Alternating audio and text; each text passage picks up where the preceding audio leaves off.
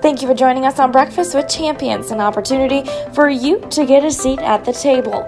We've got some great speakers today like Amelia Antonetti, a human behavior expert and the creator of The Genius Key, David Meltzer, host of The Playbook, and Kristen Kingsbury, helping build generational wealth through real estate. Glenn believes that if you can change the way people start their day, it'll make a massive impact in their life. So pull up a seat and let's join in on Breakfast with Champions. I actually want to see your perfect day. I have something that's called a perfect day board. I really want you to create a perfect day, a visual, an auditory, and a kinesthetic version of that perfect day, because I promise you that the minute you describe a perfect day to anybody in your life who loves you, they will start bringing it to you. Um, I have my perfect day up in my office. You know, anybody walks in can see it. And what that allows me to do is somebody looks at my perfect day and realizes that I love, like madly in love with coffee. I like everything about coffee. I like the way it smells, I like the way it looks. I like the way it tastes. I usually, I actually used to call my cup of coffee my boyfriend, because I'd be like, oh my God, I love him. I love the way he smells. I love the way he tastes. I literally would have these videos talking about me and coffee. And so you can walk in and see that that's something that resonates with me, and bring me a cup of coffee and the joy that my face tells you, because it's part of my perfect day, right? I have my snuggle time, even though my kids are older, right? I still have snuggle time where I actually make them sit and snuggle, and we watch, you know, a little clip of something that they're actually doing. It's usually YouTube or, or, or TikTok or something. But that little snuggle time, it means the world to me, but it's on my, my day board. And so when you articulate what is a perfect day to you, it's so easy to gift that to others. And I encourage parents, I encourage, if you have children, please have your kids create a perfect day board for themselves, because you're going to see little tiny reflections of what has meaning to them.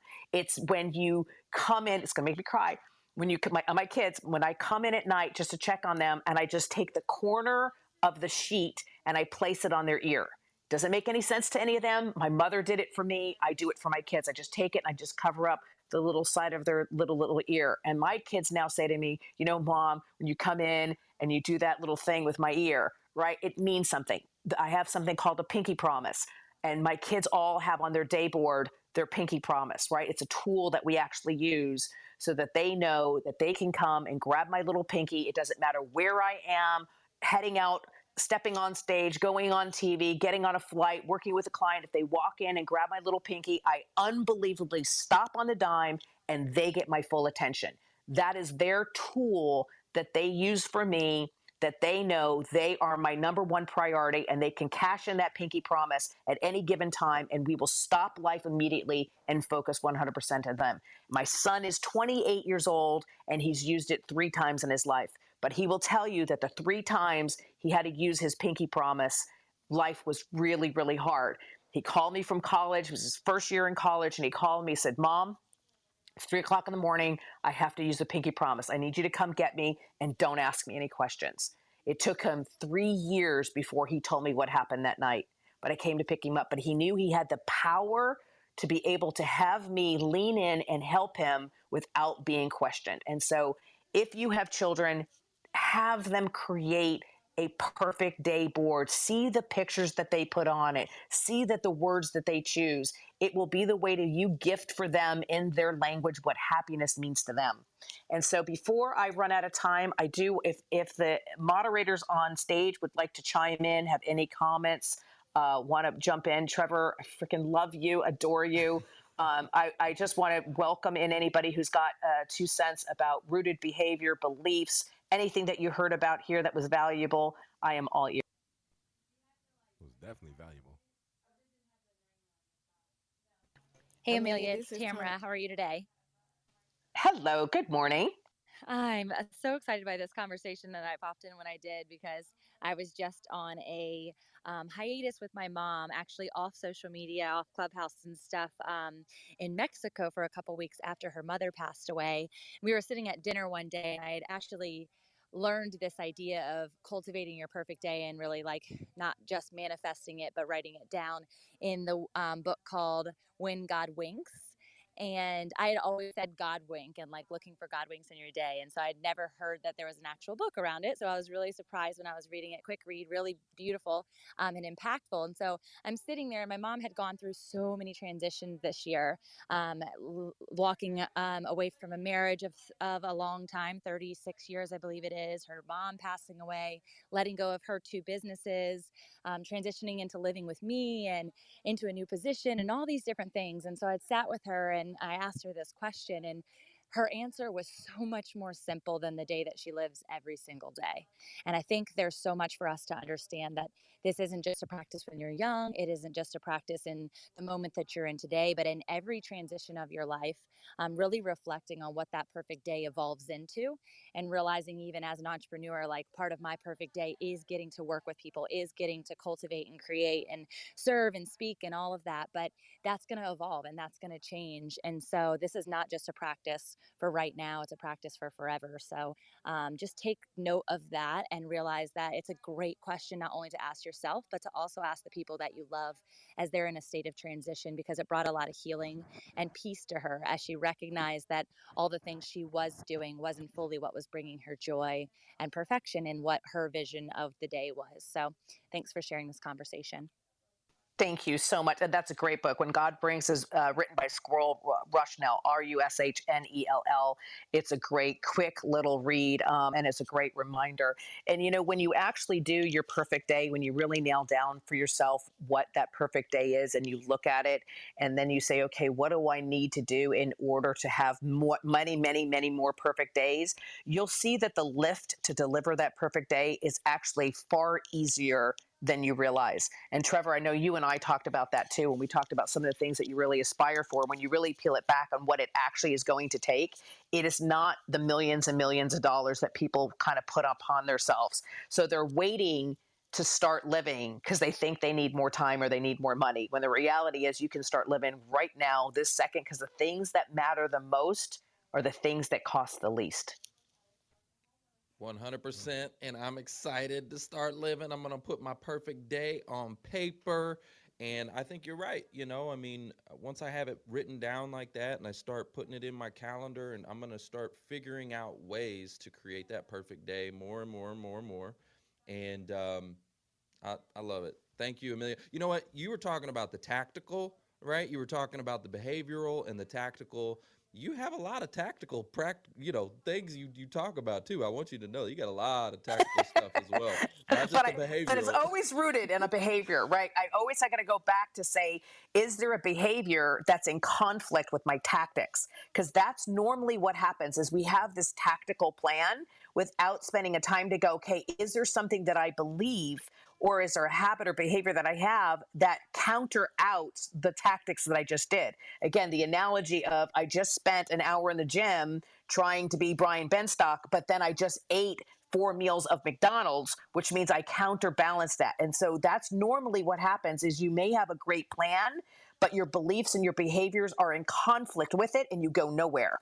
So that is what I'm trying to do here on our behavior seg- segments every Friday is to give people real life uh, awareness to take inventory of what's really going on in their life so that they can unwind it for themselves. And Trevor, I'm expecting your twenty-five and your perfect day so that I can jump in and help you because there you are a, just a gift to the world. So if I can be part of your happiness in any way, shape, or form, I am two feet in. Well, I'm so grateful for you. I, I really, really am. And um, yeah, you're going to get it. I'm going to get you that. And uh, you can pick on me anytime. Anytime you want to pull out some roots, you just come pick on me and pull them roots out. All right. I appreciate you.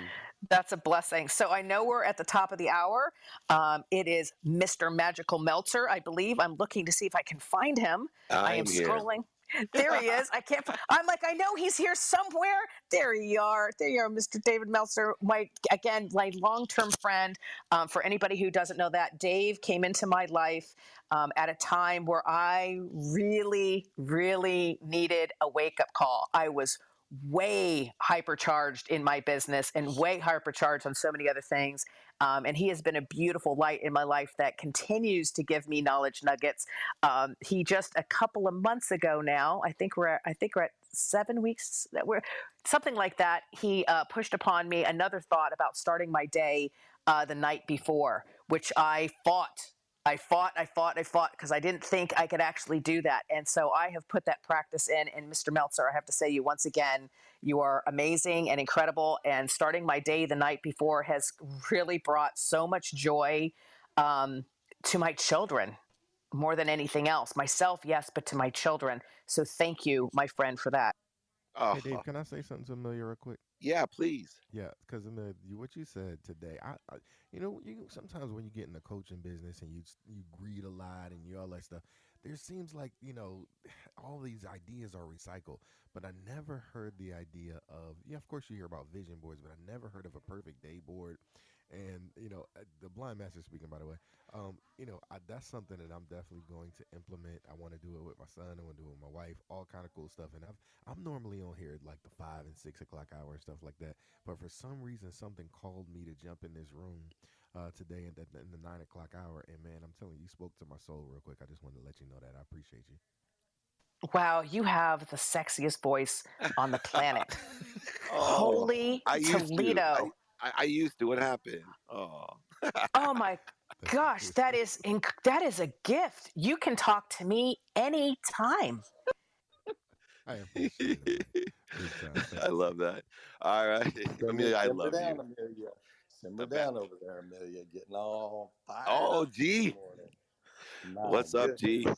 What's up, Meltzer? How are you, sir? Oh, man. You know what? Uh, negative behavior works in its favor. So, uh, I loved hearing about our behavioral sides of what's going on and how positive behavior can accumulate without the expectation that it needs to be overnight. So that's why that perfect day means a lot to me. Although I am a little jealous. I've been told I have a, a face for radio, but a voice for it as well. So uh, thanks, Amelia, for what a great session that was. Hey, G, you, you, you want to set the room for me and bring up Jakey Bakey? Yeah, I've got Jake. Jake. Jakey Bakey is up. He's, he's been hey, Dave, I'm here. Um, but this is Breakfast with Champions, Millionaire Breakfast Club. Uh, we are here Monday through Friday from five a.m. till eleven a.m. Eastern time. We're also here on Saturdays from six to noon, giving everybody an opportunity to have a seat at the table, right? To hang out with some of those that are doing the things that we, that, some of the things that you know you can do, that have reached some of those levels you know you can reach. Amelia just put it down in the past hour. Before that, we had Brian and Michelle pouring wisdom in us, into us. Brielle ran a great session, and we talked this morning about, are we taking it all too seriously sometimes? And so it's been a fabulous session this morning. It's just about to get even better now that Mister Meltzer is in the room. This is my guy, my coach, my mentor, my friend, an amazing husband, an amazing father, an amazing businessman, and a guy who is doing things everywhere. This dude is everywhere right now. T V shows, podcasts, interviews, uh, speaking on stages, traveling the world, writing books. Like, I don't know what this guy's not doing. It'd be easier to write that list than it would the list of all the things he is doing. So hit the plus sign, bottom right-hand corner of your screen. Invite some of your friends to come join us right here on Breakfast with Champions. One of the great things about the uh, digital breakfast tables, there's always room for one more. So invite your friends, get them on in here. Make sure you're following our club and everyone else inside of this room. And with that said, I want to hand the mic over to my man, Mister Dave Meltzer, and the one and only Jakey Bakey.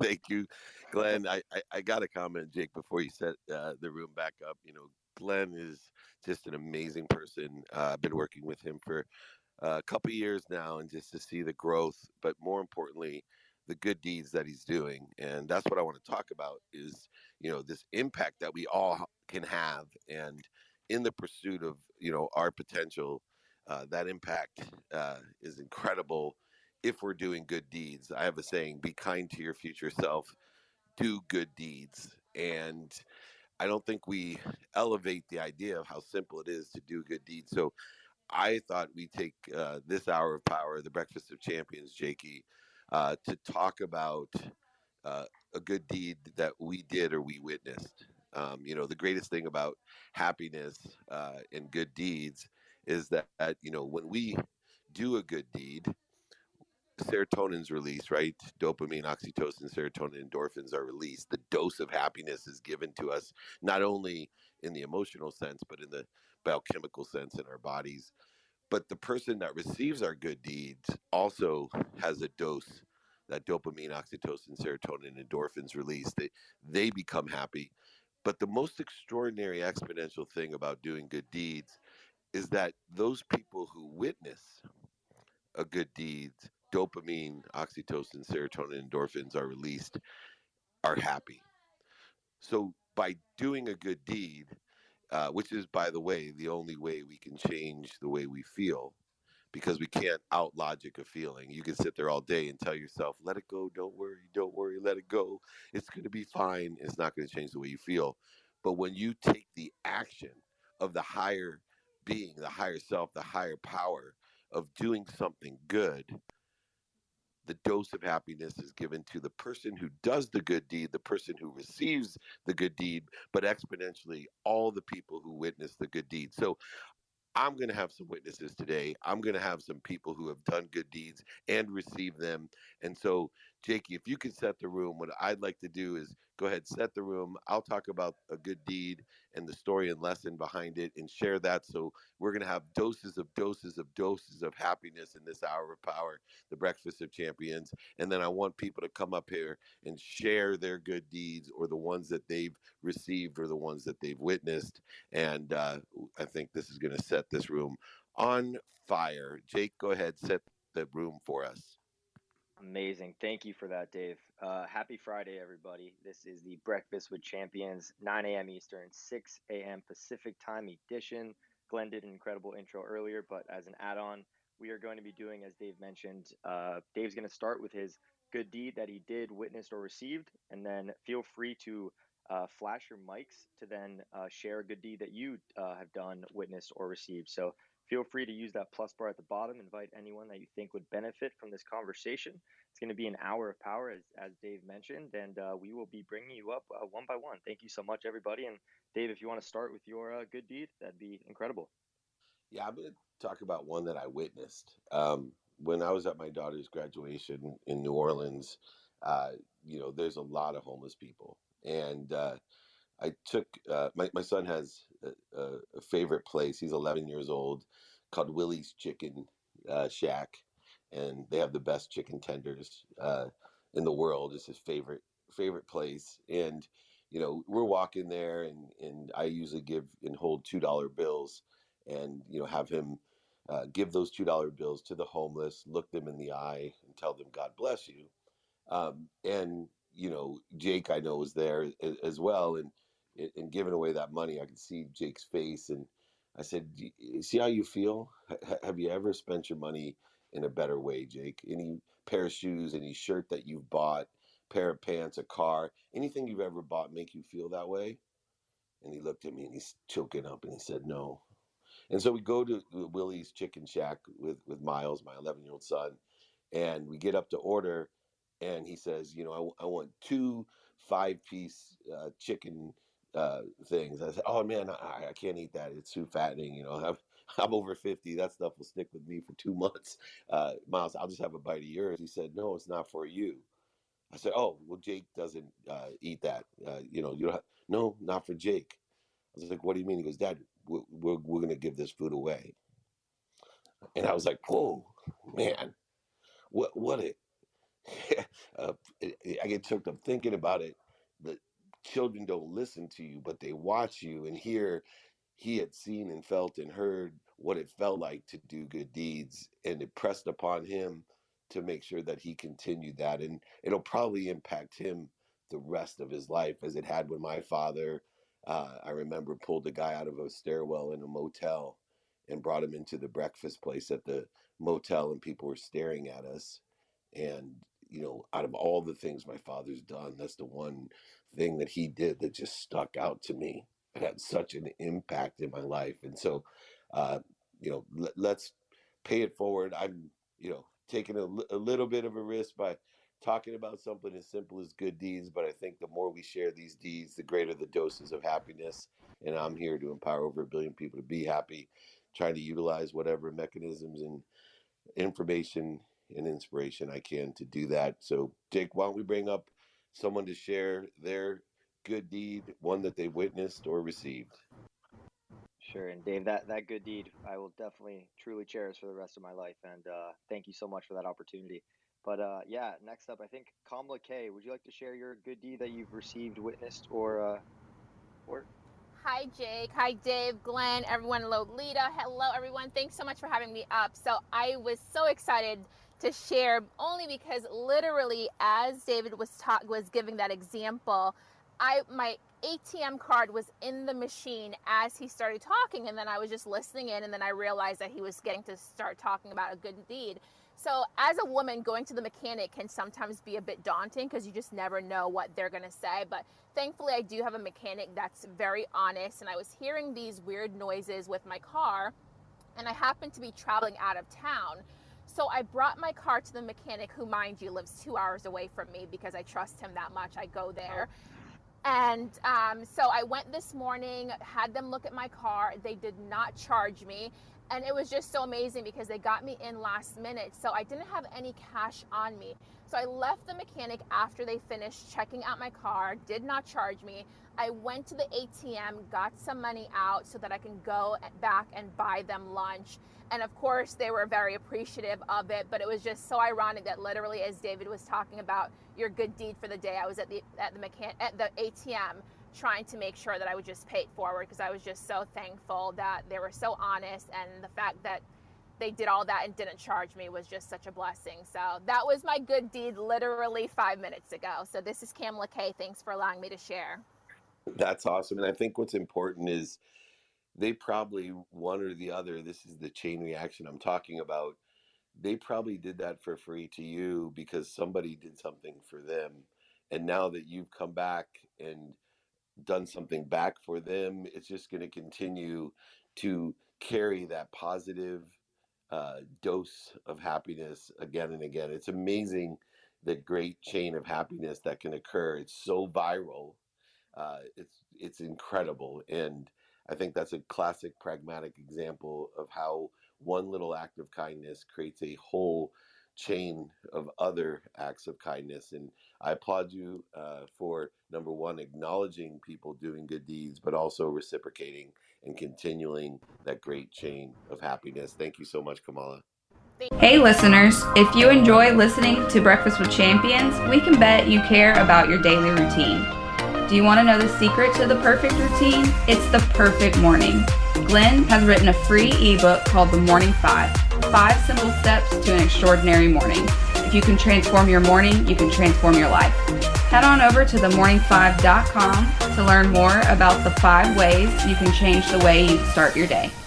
Thanks so much, David. Okay, uh, Doctor John, do you want to share a good deed that you did, witnessed, or received either this week or today? You know, it's funny. I'm actually in the shower. I just turned the water off. Uh, I was listening and didn't expect to be on stage.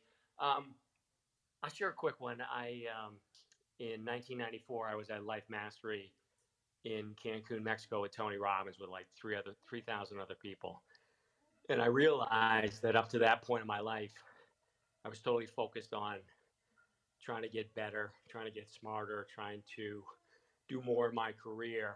And I, a lot of the people that I hung out with were out helping people. And I realized I had a huge gap in my life. And so I decided to do two things. Um, one, I decided to that I would donate like ten gallons of blood over my life. And uh, I'm happy to say about three weeks ago, I, I hit my ninth gallon, seventy-two pints.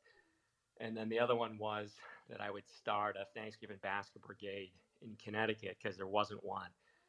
And I was really moved by the story that Tony talked about, you know, where his family, you know, somebody delivered a basket of food to them anonymously and so on. So I, I got back to Connecticut in uh, September, and I started trying to pull it together. And the first year was a nightmare trying to raise money and even just trying to find the families to help, because people people wanted to know what your angle was. But um, we somehow pulled it off that first year. This was back before there was G P S. We were Xeroxing maps from a road atlas and trying to find houses. And it was very moving, because a lot of the places that we delivered to were, um, it was intense. There's a, there's a, there was a project in uh, New Haven, Connecticut called, I think it was called West Rock Circle. And I was trying to find it. And so I, I asked some kids in this other project, and they looked at me and they go, you know, like, what do you want to go there for? Like, you, are you crazy, man? And uh, it was scary, because when you got to the got there, you know, the people didn't have glass in their windows; they had plywood over the windows. And you know, every time you delivered a basket, you could tell the door had been kicked in multiple times. You could just look at the door jamb and see it was all smashed or whatever.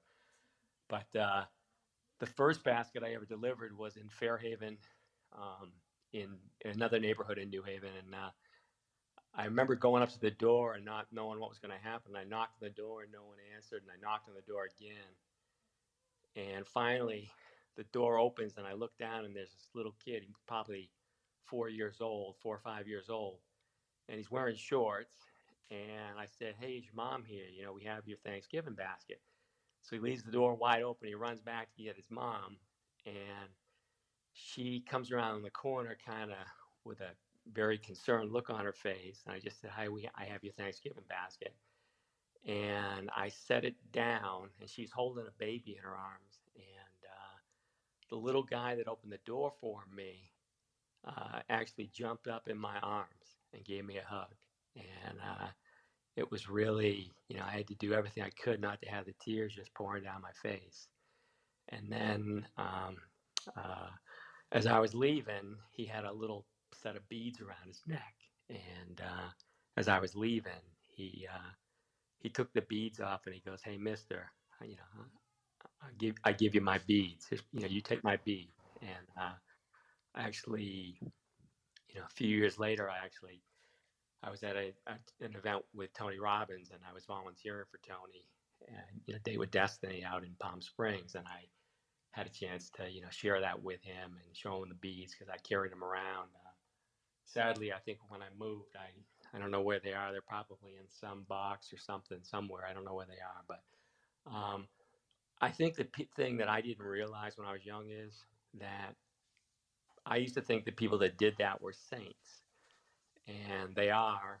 But, but the other part of it is you get the those are the best days of the year. So we did twenty-five basket brigades. twenty-five consecutive ones before I moved out of Connecticut. And it was a huge thing, and it, it, it grew, and people loved doing it. And I, we'd have the best, I can remember one year I had Girl Scouts from a Girl Scout troop.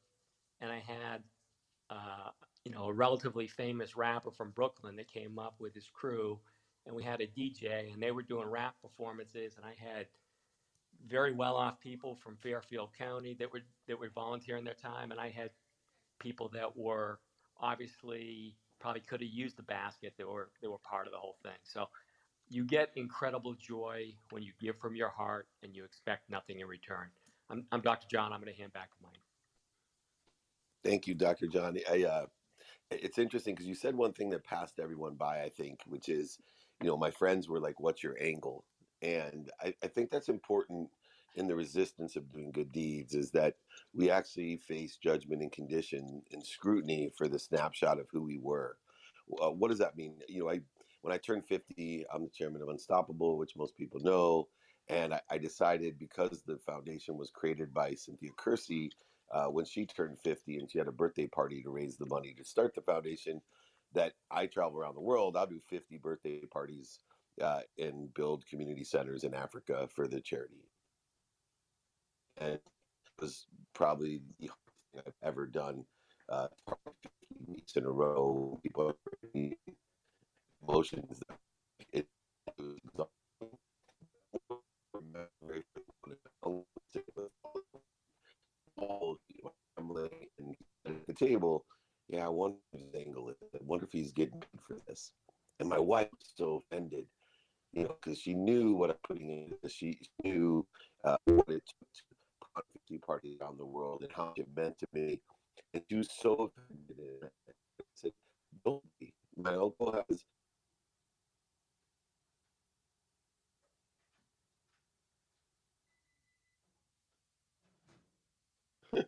I'm back. Jake, are you there? We hear, yeah, we hear you well, Dave. All right, sorry about that. Um, I, I, you know, he's only known me from, you know, really hung out with me from sixteen to twenty-two, and that is the Dave Meltzer that he knew. So I think it's important that, you know, when we make positive changes, that we don't worry about the judgments and conditions others people put by the snapshots of who they knew before, that we're allowed to grow and learn and change. We're allowed to do good deeds, even if we've done bad deeds in the past and we may not know what we know. That's okay, everyone. I think I face the fear a lot of times, even with my mission of empowering over a billion people to be happy. When I walked the beach and thought about it, my first concern was what everybody else would think of me. He's crazy. He thinks he's Jesus. He thinks he's Tony Robbins. How the heck? Don't.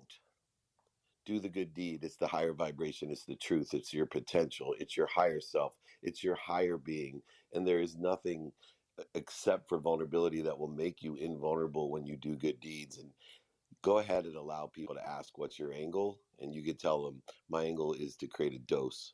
A dose of happiness, dopamine, oxytocin, serotonin, endorphins that will be propelled by those who do good deeds, those who receive them, and those especially who witness them. And that story, Doctor, uh, was exactly what happens, how it just builds and compounds on itself. Sorry for rambling myself.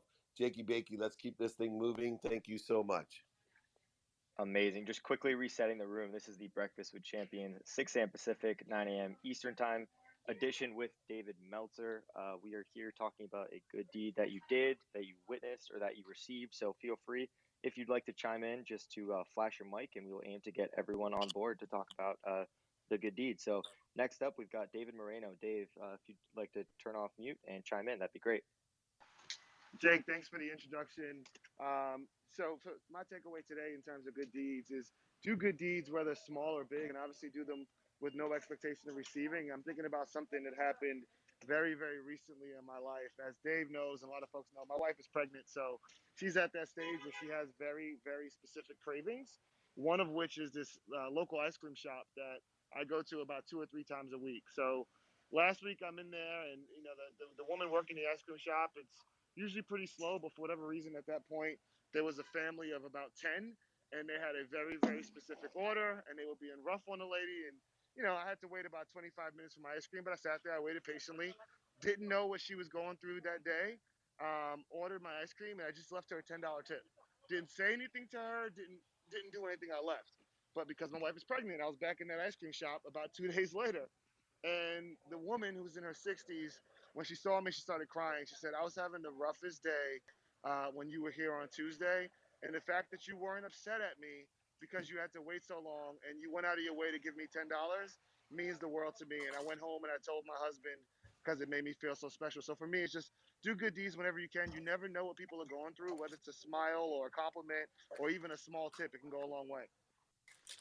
And Dave, I have a question for you. Um, do you order ice cream every time that your wife uh, sends you out? I was, Dave, and that's how I got uh, fat shamed once by a good friend of mine who, who already nameless on this podcast. I'm joking, but no, I'm sorry. I know. Hey, Zay! I, I, I, I, all four of my kids, I gained weight. I don't know how, how that happened, but I, I looked pregnant by the time they were born. Uh, it was, it was amazing. Uh, yeah, the, the simplest things can change people's lives, and uh, it's a great. Great example. Thank you so much. All right, Jake, let's bring somebody else up. Yeah, Tamara Andress, if you'd like to unmute and share, that'd be great. Hey, Slay, turn the T V off. Let's go. Oh, man, someone's getting their day started with the T V off. I love it. Someone's mute, unmuted, but um, loving, loving this conversation so much. Um, I'm thinking uh, in addition to this understanding that it's just for that dose, which I'm totally, David, going to pick that up and put that in my tool belt. I love the, just the phraseology of that and the intrigue that someone would have to further the conversation and that pay it forward experience. Um, but there's this other layer of, of doing for others, when there's a communication barrier. And a few years ago, like five years ago, we were in Guadalajara for Christmas with my little ones, and my husband's family all lives there. And we were at what they would consider a Walmart. And um, we're in line, and there was a couple who, what you could tell, was doing all of their Christmas Eve shopping for their family, for their kids specifically. And um, they got up and they weren't able to pay the bill. And, um, and it was pretty substantial. They had bikes and, and doll houses and all of that. And they just kind of looked at each other um, when the card was declined. And my husband simultaneously looked at each other um, and He he just, without even thinking, just went up and, and gave his card. And they, they were just saying, no, no, no, no, no, no, no. And like shaking their head. And we couldn't really speak a full conversation. And he just said, no, no, no. Like, and just kept touching his heart um, because we weren't fluent enough in our language at that point to be able to share why or how or any of the answered questions that they may need, that they didn't have to pay us back, that there was none of that, um, and just Feliz Navidad, you know. And we hugged each other, and now at this point the wife is crying, and the the man literally just stood there stunned. Um, and I think so often people think that there needs to be this like next step process, and I think it's so beautiful with the language barrier that anytime I go into Mexico to just give that extra sense of love. Um, Um, I think that we forget when we go to other countries that they're they're working not only extra hard to serve, but they're also doing it for a lot less money.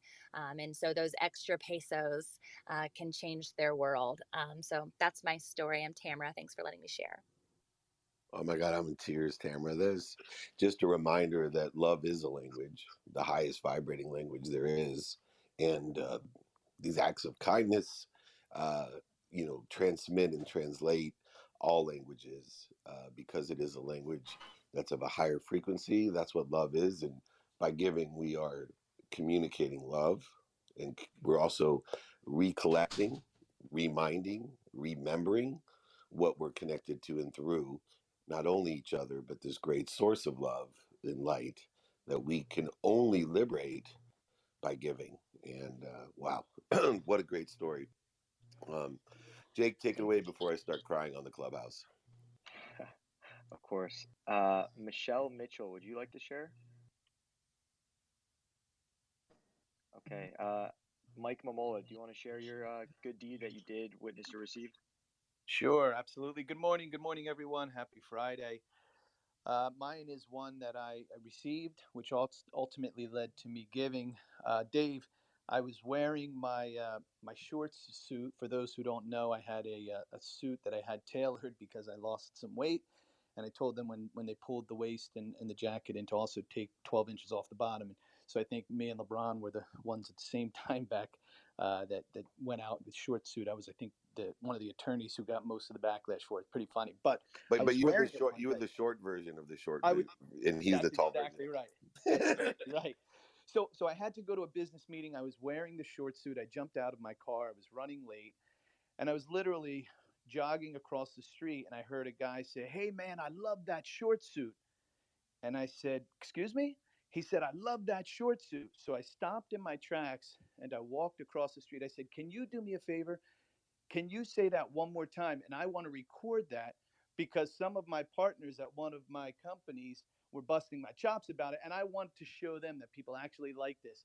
So he said, yeah, of course. So I put record on, and he said, hey, man, I want you to know I love this guy's short suit. This is it. You should all be wearing it. It looks great. And by the way, you're hearing this from a disabled homeless veteran. And I said, wait, are you a disabled homeless veteran? And he said, yes, sir. So I turned the camera off, and I said, man, I said, you just changed my world. I said, I have to tell you something. I said, this weekend I played in a poker tournament, and I'm not much of a poker player, but I said to myself, if I make it to the final table, I'm going to give half of my winnings to charity. And I made it to the final table. And not only did I make it to the final table, I ended up splitting the pot for the whole tournament, essentially winning it with one other person.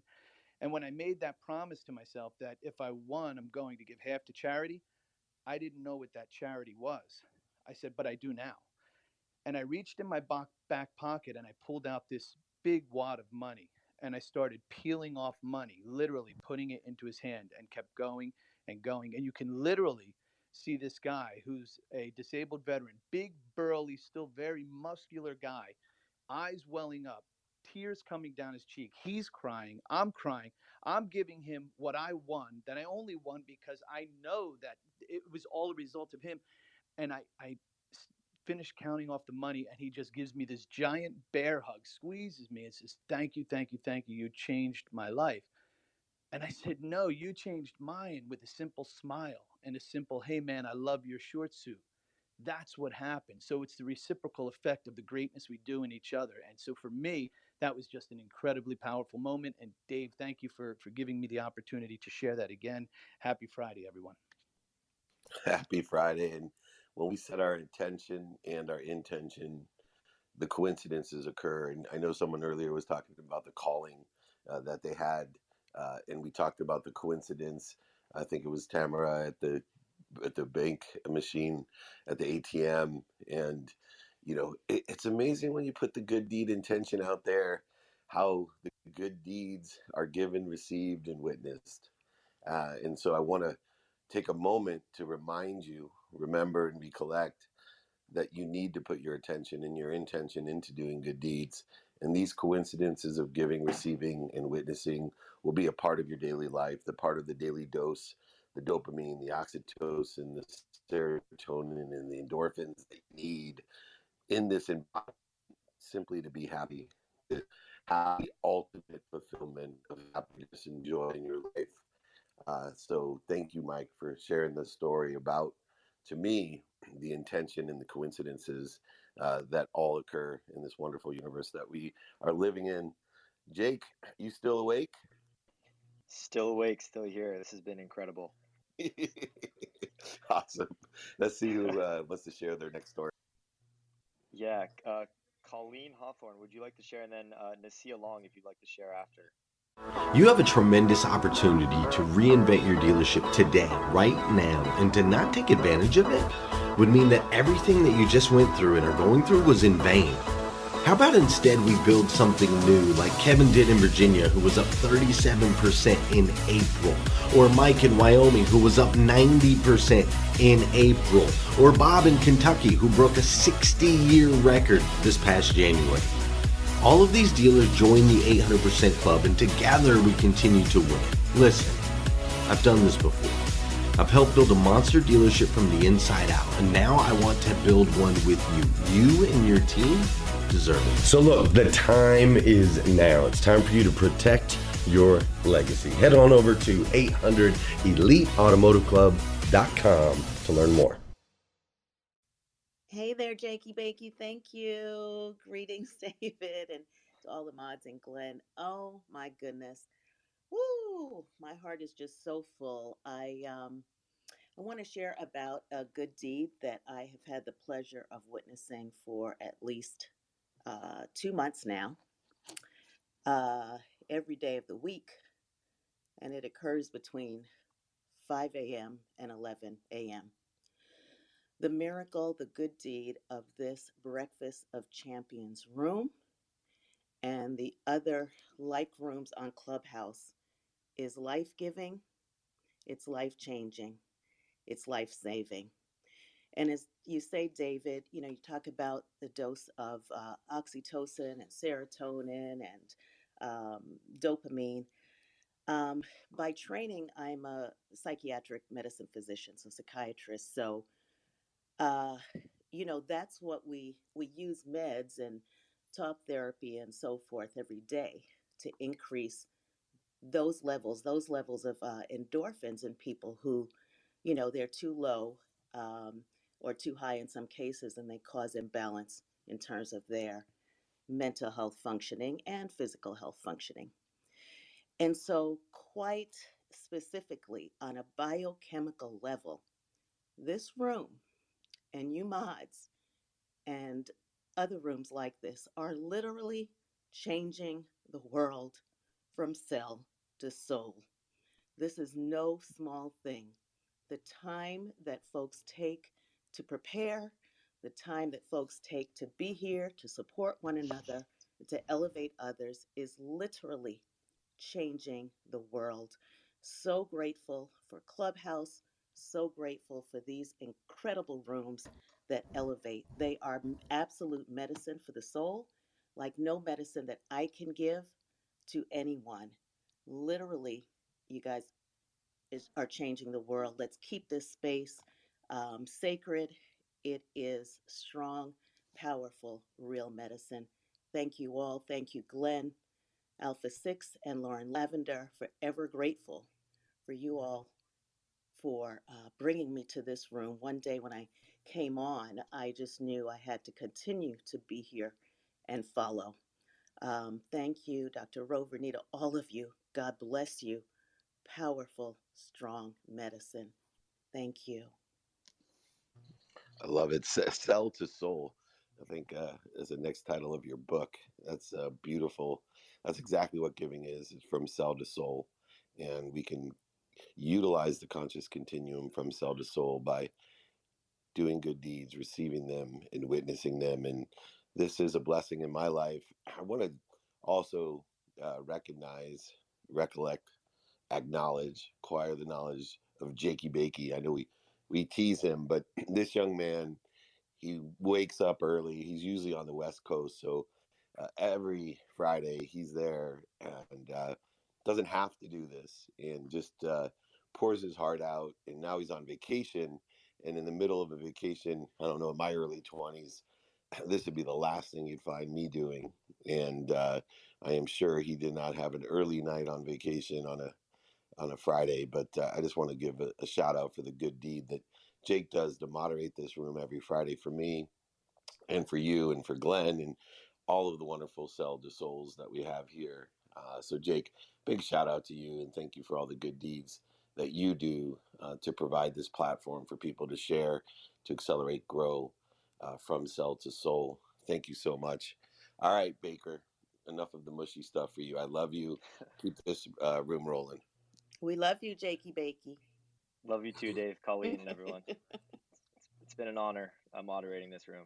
Uh, okay, moving moving on here. Uh, Nasia Long, Nasia, if you'd like to share, uh, please unmute yourself. We'd love to hear your good good deed that you've received, uh, given, or that you've witnessed. All right. Thank you for getting to me. Um, hi, everyone. My name is Nasia. Um, I'm gonna share um, giving. Um, it ha-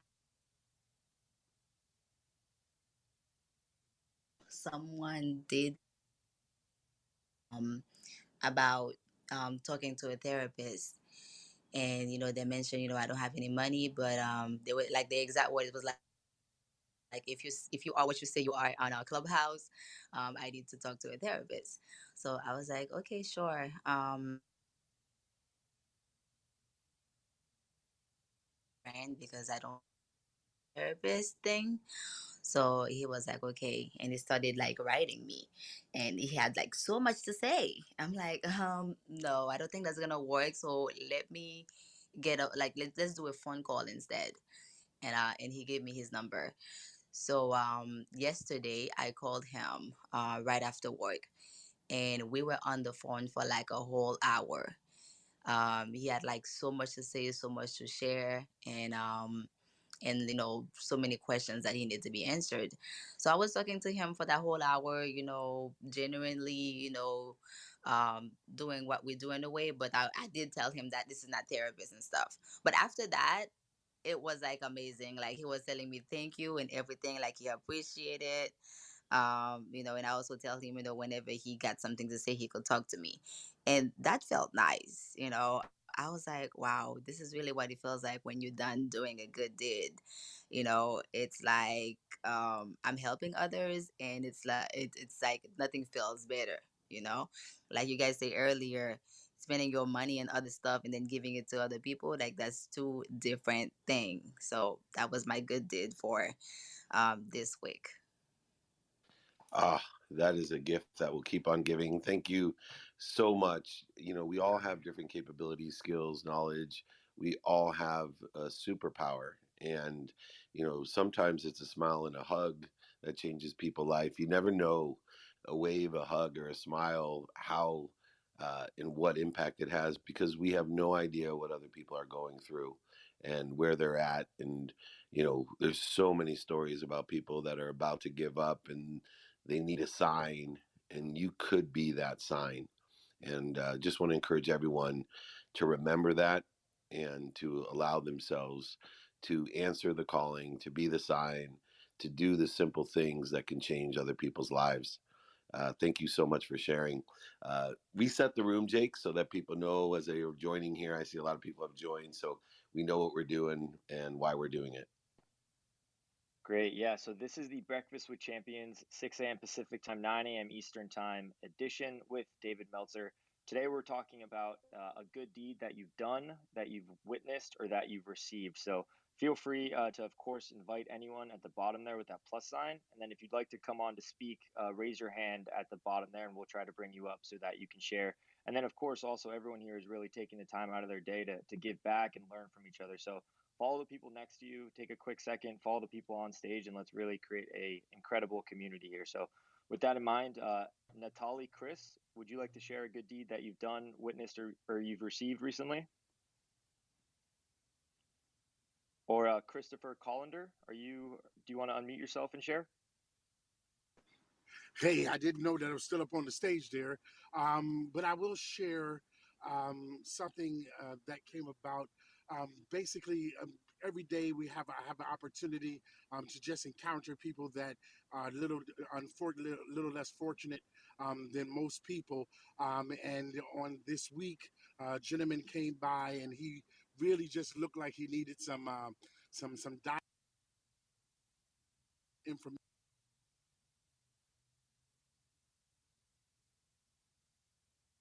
Trying to connect on that level of inspiration that says, hey, I, I'm doing a good job, and and that I need some support. So we started dialoguing, um, and we just got a chance to really build.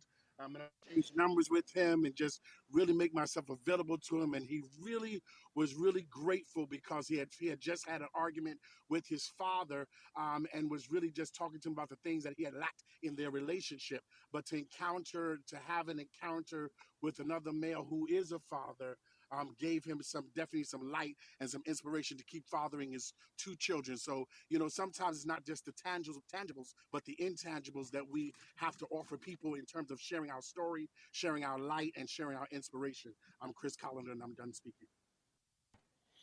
Ah, perfect example, Chris. Thank you so much. Um, there's many lessons as well that can be considered good deeds when we're sharing those lessons, either through, you know, teachings, mentoring, and coaching.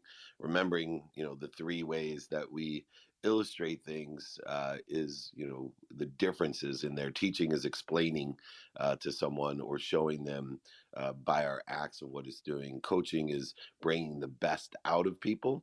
Uh, motivation is one of those tools uh, that can be utilized to bring the best out. And then, of course, mentoring is sharing our best. All three, mentoring, coaching, and teaching, can be utilized uh, in this great continuum from cell to soul of how to do good deeds, receive good deeds, and witness good deeds. Uh, just an extraordinary uh, awareness that can occur when we start down the path in the journey of allowing things to come through us, not to us as victims or for us buying things we don't need to impress people we don't even like, but instead allowing this great light to come through us, these great lessons, these great deeds to come through us with appreciation, adding our value to them, whether it's a pocket full of poker winnings or psychiatric care or chicken, it doesn't matter. A smile, a hug, it doesn't matter. A lesson, it doesn't matter. Allow it to come through you with appreciation, adding your value, your superpower to it, and give it away. And when you give it away, you will have a dose of happiness. You will give a dose of happiness and allow others who witness it to have the same. In other words, exponentially accelerating the one objective, the one mission of being happy, helping people make more money, help more people, and have more fun with their lives. All right, Jake, we're coming to the last fifteen minutes. Let's keep this party hopping. Let's keep this party hopping. Uh, Sarah Ball, would you like to share? I would. Good morning, superhumans. So I wanted to hop in here because God put something on my heart. Um, I believe it was Lauren that was talking the other day about, you know, asking your parents, you know, how can you help, or checking on your neighbor. And Glenn's show this morning was super moving about, you know, are you doing too much? Have you taken a break lately? And Glenn, are you on by chance? You might be super busy. Yeah, his his phone keeps dying. He texted me, so he's on and off. Okay, well, we can text him after this show. He probably won't hear this because his phone's dying. But I actually want to bless Glenn today with two hundred fifty dollars. Glenn, I want you to go out and have fun. I want you to take the kids, go get ice cream, go to the bounce house or the trampoline park. My gift to you today is fun, sir, as an appreciation for pouring into so many people and impacting so many lives. Today, I want you and your family to go have fun. So my gift to you is two hundred fifty dollars. Do what you want with it. And may you and your family embrace all that this world has to offer. And we love you. Wow, thank you so much. That is phenomenal. I'll definitely let Glenn know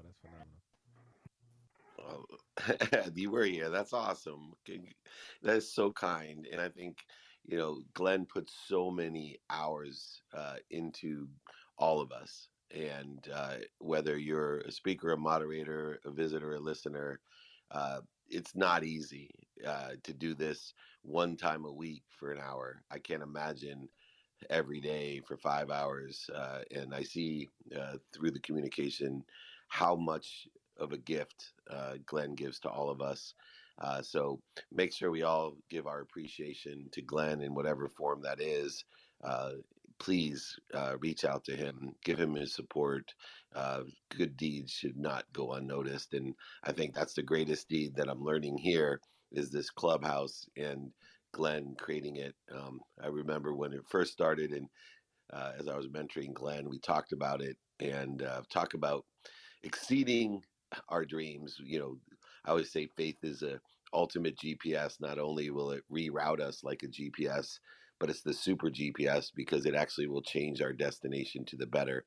And uh, that's what Glenn's been able to do with this Clubhouse, the Breakfast of Champions. He's uh, changed it for the better, better situation, or made our situations better. Uh, so uh, I also, Glenn, out. I'm going to send you uh, a gift as well to take your family off and take a break. Uh, maybe I'll give you a free vacation out here uh, to California, so I can be selfish and share in your vacation hours, and you can enjoy the perfect weather that we have here in Southern California. All right, Jake, I know you've left me into the Hamptons, from the Beverly Hills to the Hamptons. It's Jake. He doesn't mess around. Keep it coming. Okay. Uh, Malika and uh, Malika Starr, if you'd like to share, and then after Malika, uh, Naida, if you'd like to share. Malika, if you'd like to unmute yourself and share your good deed that you've given, uh, received, or witnessed recently. Hello. Hi, everyone. Okay, so I'm supposed to share my good deed. Yeah, yeah a good deed. deed that you've that you've Go. done, witnessed, or that you've received recently. Okay, so my good deed that I have done is I, I'm big on community service. So I work closely with my church with a group called Celebrate Recovery. And our job is, well, not really a job, but our service is to help um, those recovering from their hurts, hang-ups, and bad habits um, to overcome the emotional pain. And so my work of service is to be committed, and I show up every Friday to um, be a mentor, a coach, and a testimony about how God brought me through. And I wasn't addicted to substances, but I was addicted to negative emotions and pain and setbacks and and the loss of a, a, a marriage, a house, cars, all of that. And to rebound and know that God was a restorer. So I show up as that testimony. But I also give where I can. I'm a single mom. So I think my biggest good deed is um, when I see somebody in lack, if it be food or anything, I go out and I dig into my own pocket and I give back to that person. So recently I had a friend who lost their job and they didn't have any money. And so I went shopping for them. Can you hold on one second, please? No problem. That's beautiful, though. Yeah. I think uh, we just got to do that more um, as people. I love it. I'm I'm back. I'm back. I'm I'm sorry. Um. So, um, the so so when that happened, I thought nothing of going out and getting that person food enough for the week, and then just checking on them weekly to make sure that they still were able to sustain. I rewrote their resume so they could send it back out and get other jobs. That has always rebounded to me. If I must be honest, there was a time when I, when I was on food stamps. And if I had extra and my neighbor didn't have any, hey, come on, go shopping. I was good for giving my card out and saying, hey, I've got enough for me and my family. Here, go. Just go shopping, please. You know what I mean? I never want to see anybody hungry, because that's a horrible feeling to have. So those are my good, I, my good deeds go long because I am a person of service. The rebound of it now is I've got people like Renee Noor and Doctor Christine who mentor me, coach me, and bring me here. And it's connected me with wonderful people like Alpha Six. I'm about to start crying. And listening to your stories of inspiration, that's the good deed poured back into me, because it fuels me to keep keep pushing my dreams, keep writing, keep helping other people's. I put a lot of my writing projects on hold to help people get their dreams out, and I was able to publish two books for two people that were um, needing their books published. So I did my first cookbook and another inspirational book for someone else. I sometimes put my dreams on hold to help others. But the rebound effect was that I was able to speak globally, internationally. I had never spoke on an international platform before. And so God pours back into me. Um, I'm getting ready to move, and I needed a venue. And my pastors were like, you can use our banquet hall. You don't have to pay anything. You know, so my good deeds come back. What you sow, it comes back to you exponentially. So I always try to make sure that I am sowing good at all times, so that only good comes back to me. Even being on this platform is a good deed. Hey champions, guess what? The Breakfast with Champions podcast airs live every single day, five a.m. to eleven a.m. only on the Clubhouse app. So make sure to download Clubhouse and go check out Breakfast with Champions. You're not going to regret it. See you there. Because I am so inspired. And so thank you for asking me what my deeds are.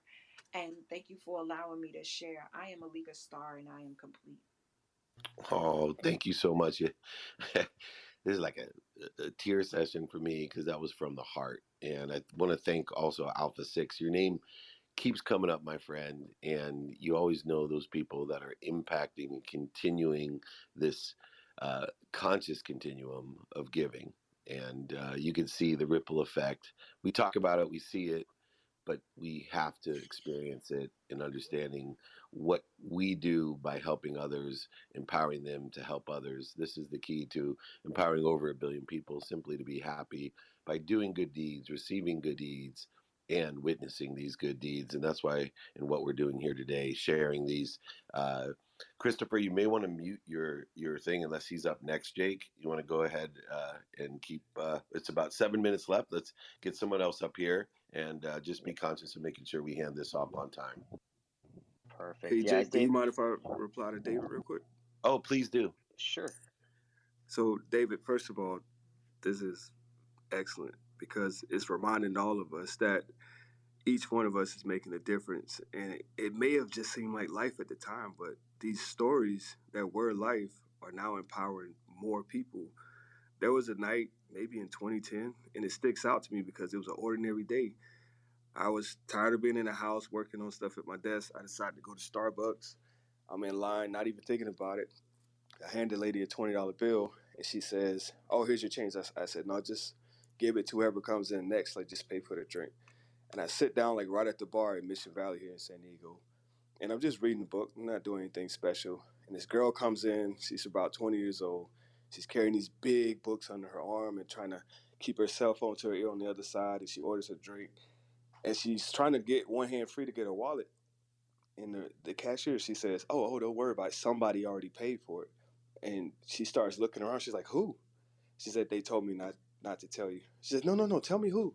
She said, I, I can't tell you. And then she, she puts the phone down and she starts crying. Like, she's like, I'm in medical school and I, I didn't, I'm just like trying to, I don't know if she starts tripping over words. And she turns to the person behind her and says, I'm, I'm going to pay for yours, okay?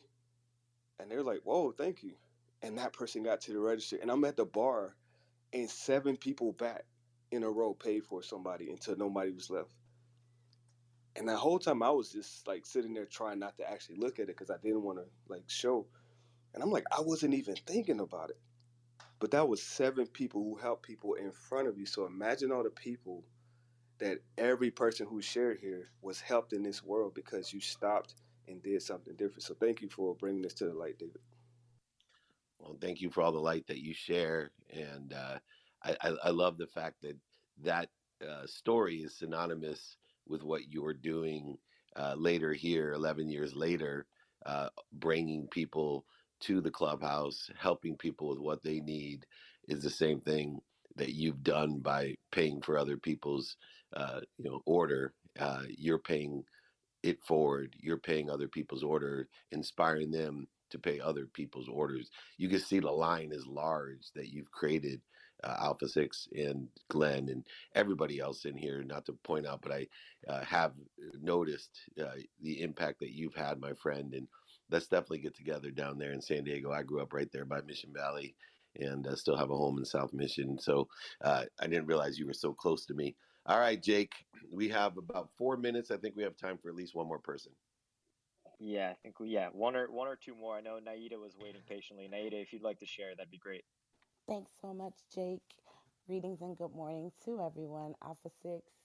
That was probably going to be one of the points that I pulled, was that when you see giving being done, and when you are the recipient of charitable acts, you in turn always would want to pay it forward. And I love that ripple effect. I definitely think Breakfast with Champions has that.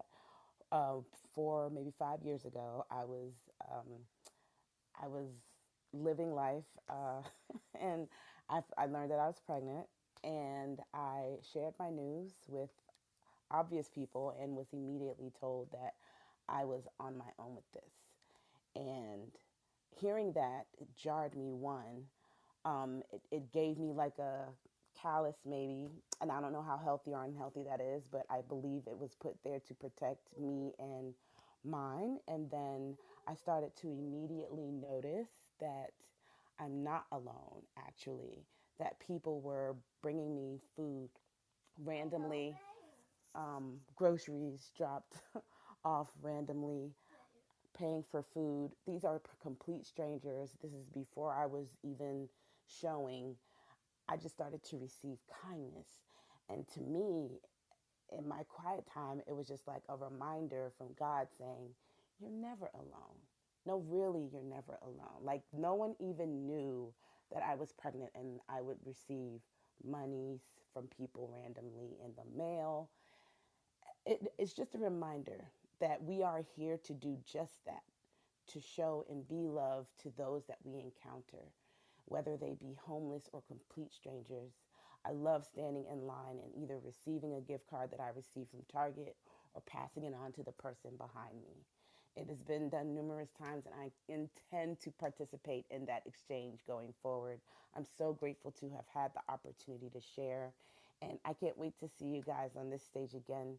This is Naida leading with love and light, and I am done speaking.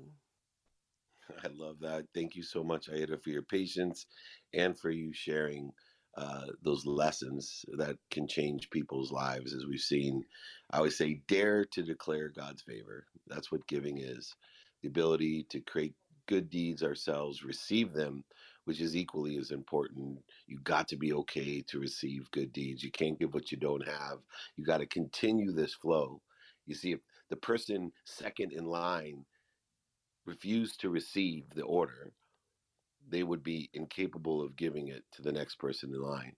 So we want to make sure that we continue this cell to soul, as our dear friend stated, the cell to soul giving of being able to create a gift, to declare the favor of God to other people, allow you and them to receive it, and most importantly, allow people to witness it, share it. It's equally as impactful. Those who give, receive, and witness. That's how we create this collective consciousness. That's how we raise the consciousness and the vibration for everyone to feel fulfilled, passionate, purposeful, and profitable. You see, you already are happy, healthy, wealthy, and worthy. You have to figure out by doing good deeds how you clear the interference between you and what you already are. You don't have to go out and get it. Just utilize the cell-to-soul giving mechanism, the exponentiality of giving, the higher source, the higher frequency that's created by the truth, the truth of vulnerability, of being able to be abundant by displaying your faith that there's more than enough of everything for everyone. Even if you're on food stamps, we've heard the stories that there's enough of everything for everyone. And I want everyone to live in that world of abundance, of giving, receiving, and witnessing the great good deeds that we can do, the power of creativity that we've been giving, and please dare to declare God's favor on yourself, others, and many more. This is David Meltzer. It's been the Breakfast of Champions, six a.m. Pacific Time edition here early in Southern California, sharing light, love, and lessons every Friday with the incredible Glenn Lundy, who I'm so grateful for, and all of our moderators, speakers, and guests, listeners. Please come and join us at the Breakfast of Champions. Don't forget the one eleven Sunday service. I was born on one eleven at one eleven, so that's a special service for me uh, with all of my friends.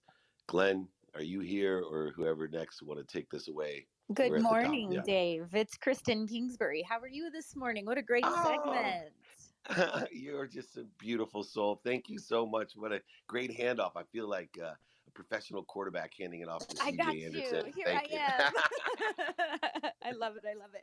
You know what I love is it's so funny because I prepare for these sessions, and almost every single time that I follow you, what you have just talked about leads exactly into what I'm about to talk about. So I love it. That is amazing. Thank you guys so much. You and Jake bring so much good value to this morning. So thank you so much. And here I am. I got you. I'm taking over. Thanks. So good morning, guys. Um, they just reset the room, but if you got any friends that you think need to be in this room, if you have not followed moderators or the friends next to you to the left and to the right, do so.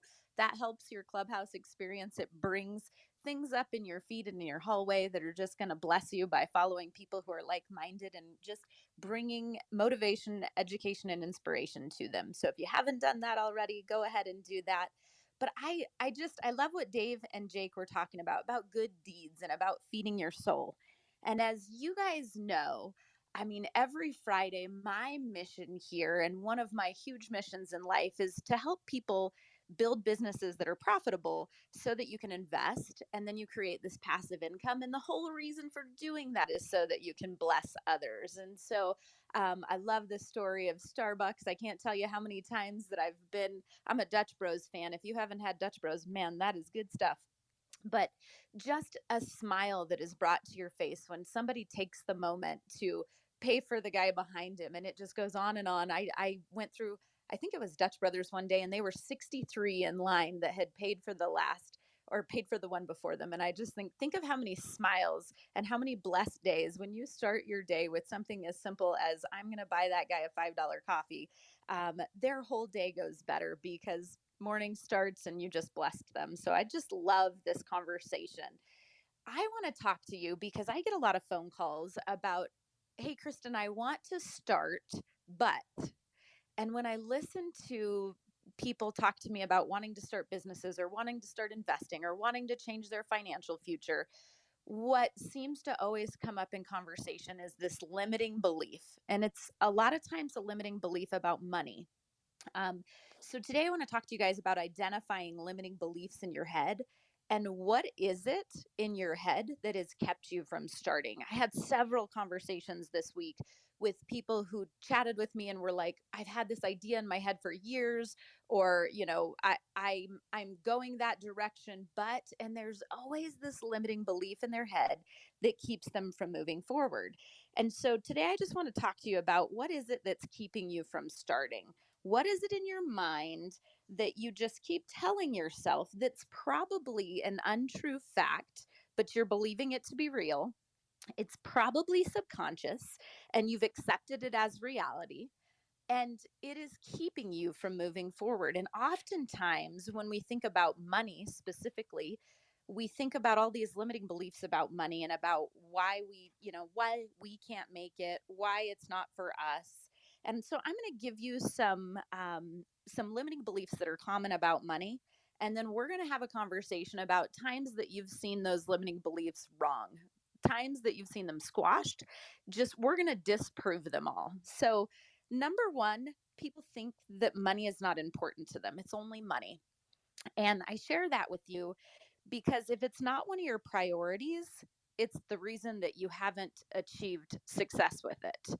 If you're not prioritizing it, you're not going to have it. It's not important to you. Anything that you prioritize, I always, I always equate uh, building wealth to losing weight. Like it's, it's a discipline, right? Um, and so, just like if losing weight is your priority, if gaining money and gaining wealth is a priority to you, you will make it happen. If you don't see why it's important, it's not going to be important to your journey. I was talking to somebody the other day who I love dearly. She's a single mom.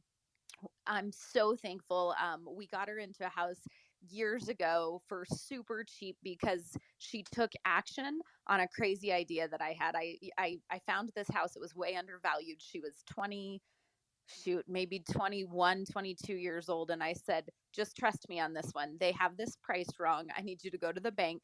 I need you to get qualified for a loan. You need to put an offer in on this house now. She bought that house.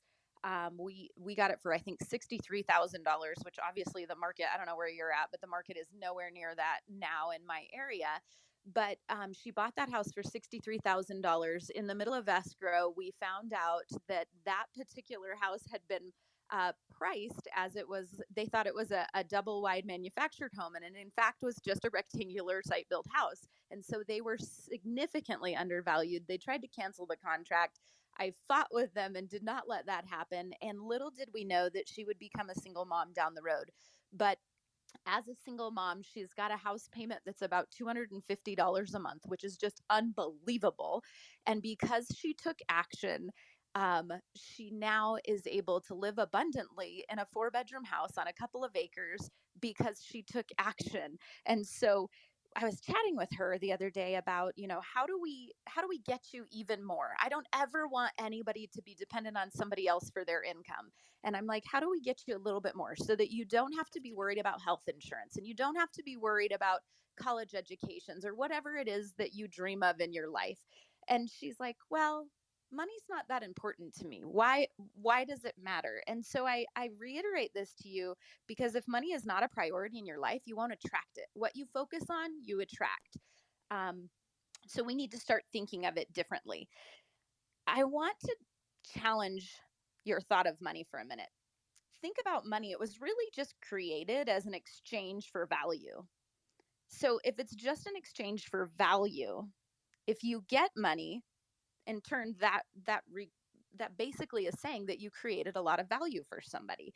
So instead of thinking of it as it's not important, we're going to think about it as how many people could we bless if we had it, like so many of the stories that we've heard this morning. So another limiting belief is, well, if I have money, it's there to be spent. Like I'm not going to save it. I'm there to spend it. I, I hear people all the time, you know, you can't die with your money, and which is true. You can't die, you know, if you die, you know, all the money that you've saved potentially blesses somebody else, potentially blesses generations of other people. But you are correct. If you die and you are not intending to share that money, you can't spend it. And so I hear a lot of people say, you know, well, it's meant to be spent. Well, that is true. And spending money and having nice things is wonderful. There's a time and a place, and you have to, just with anything else, be within um, live within your means and don't go overboard. Anything in excess is too much. Anything in moderation is fine. So in order to create financial abundance, though, you have to have money and you have to have a mindset of saving it and investing it. Investing it multiplies what you've saved. So when I'm thinking about, you know, it's not important to me, it's really just for spending, it's so that I can have nice things and I'm completely comfortable with what I have. I love being comfortable with what you have, because I truly think that having gratitude for what you already have um, gives you that abundant mindset. It makes you feel great every day. And what if, and what if you could have enough to keep blessing other people? So prioritize saving money, finding systems, and finding little, I, I call them life hacks to save money. I tell you guys all the time about how every single, I, I'm a commission-based, um, I'm in real estate and I'm commission-based. So I never know if I'm going to get a paycheck or not get a paycheck. It's all based on me. And so what I have done over the years is just make a percentage. I know what percentage of my income is required to run my business. And I know what percentage of all the checks that I can put away into savings for investment. And if you prioritize saving, it grows incredibly and it gives you the opportunity to invest. Now, the reason that we invest is so that we can create passive income and not have to trade all of our time to get that money. Because what I've learned, I have a lot of friends who make a lot of money. And what I've learned is that no matter how much money you make, you'll always live paycheck to paycheck if you don't understand how to manage and how to save and how to grow and how to create passive income. So it doesn't matter if you're making millions, you can still legit live paycheck to paycheck if you are overdoing it. So number three is the rich get richer and the poor get poorer. We hear that all the time. And I think we're also living in a time where um, there's a lot of sources trying to divide us. There's a lot of sources trying to say, you know, rich people are bad. They they just get richer and they steal from the poor. And there's there's this this just time that we're in where we're being told this, and what we be what we're told often enough, we begin to believe. Jack came forward has increased its sales by over one hundred thirty-six percent. My name is Travis Flaherty. We have seen over fifty-five percent increase in sales. So Jeremy Downing here. We finished our month off at not even a twenty percent increase, but a thirty percent increase. Hey guys, Jean-Paul Guidry here. Now I've experienced massive increases of one hundred fifty-six percent, collectively one hundred twenty-five percent. My name is Kevin Stroh-Snyder. We went an increase of fifty percent. fifty percent. We went from fifty units to seventy-five units. We got a thirty-nine percent growth in volume. This stuff works! I'm Glenn Lundy, creator of the eight hundred percent Club. The results that we've been getting out of the eight hundred percent Club are ridiculous. Everything that you just heard all happened in the first ninety days. So I want to open this up, helping more dealers across the country. We're now enrolling for eight hundred percent Club members. So look, the time is now. It's time for you to protect your legacy. Head on over to eight hundred Elite Automotive Club dot com to learn more. So I was reading through and I loved this quote. It said, this is a really big excuse. It's especially disempowering belief because it basically gives away your responsibility to care for your money and your situation. When you give up responsibility, you lose power and you lose influence on your own life. So replacing it with my financial reality is up to me. I, years ago, as I began this journey, and thank God for blessings of people and the people who had abundance so that they could give to us. The church, you know, when we were kids, um, mom, mom didn't make enough money to even pay the bills, and the church would come by and, and bring us, um, Thanksgiving dinner. And, and, you know, people were constantly around us, just blessing us and bringing us up and giving us faith in humanity and reminding us that we will always have enough. Like God will always provide for you. And he will provide for you by using his hands and his feet, the people around you. And so, like, as I went through that portion of life, I realized my financial reality is up to me. Nobody's going to do this for me. Nobody's going to give me anything. If it is to be, it is up to me. And I just started studying and becoming a student of money. Um, truly rich people are not stealing. There are some, there are always good and bad people, both rich and both poor. And there is an abundance and an ability to to share what you have created. It's more of your heart. It's more of your faith. If your heart and your faith are in the right place, the money that you've earned, you can bless others with. And and I'm just thinking, the other day we were at a restaurant, and the, this beautiful waitress, she had the cutest little short haircut, bright pink. And I thought, how fun. That is just fun. And I commented on her hair. And she said, well, I had to do that because I was diagnosed with cancer and I knew I was going to lose my hair. So I thought, you know what, I'm going to have fun as it's falling out. And as I'm losing it, I'm just going to do something silly and fun. And she said, so I chopped it off and I dyed it. I dyed it pink. And I'm thinking to myself, it's Friday night. It's late. She's telling me how she's been like in the chemo process. I know she's exhausted. And I think to myself, because I've worked and I've earned and I can bless her, we were able to drop her a three hundred dollars tip and sneak out the back door. And if that can, and I, I say that because I wasn't able to do that all the time. Um, I wasn't able to bless people, but I know, even though I never heard, I know that that blessed her in a way that at least she could go home and enjoy something, maybe just a day off, right? Maybe that, maybe that funded her day off, just a day of rest, whatever it was. But when you can build wealth, then you can bless others. And that's the reason for doing it. Um, number four, I'm just not good with money. I hear this all the time. And what's the problem with that is it's it's garbage. It assumes that you can't learn new things. Just because you have been bad in your past with money does not mean that you cannot be a student of wealth and change the habits that you have around money. And I think to myself so often, I've got little kiddos. It is my responsibility to show up, to manage money well, to show them how they can bless others, how they're not just consumers, how we work hard so that we can play hard, so that we can give lots, right? And it is my responsibility and my obligation to not just show this to my children, but to show this to other people's children, to to share this with just anybody. I My mission in life is to be living proof of a loving God. And if you have the means to bless people financially, it helps you to go out and spread good at a greater level. So if I haven't convinced you to make this a priority in your life, you really should start thinking this way. I promise you, it will change you.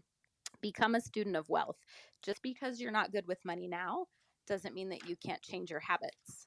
Learn to use money and to have have knowledge about building profitable businesses, um, creating profit such that you can go multiply it through investments. If you multiply it, then you can just spread it even bigger.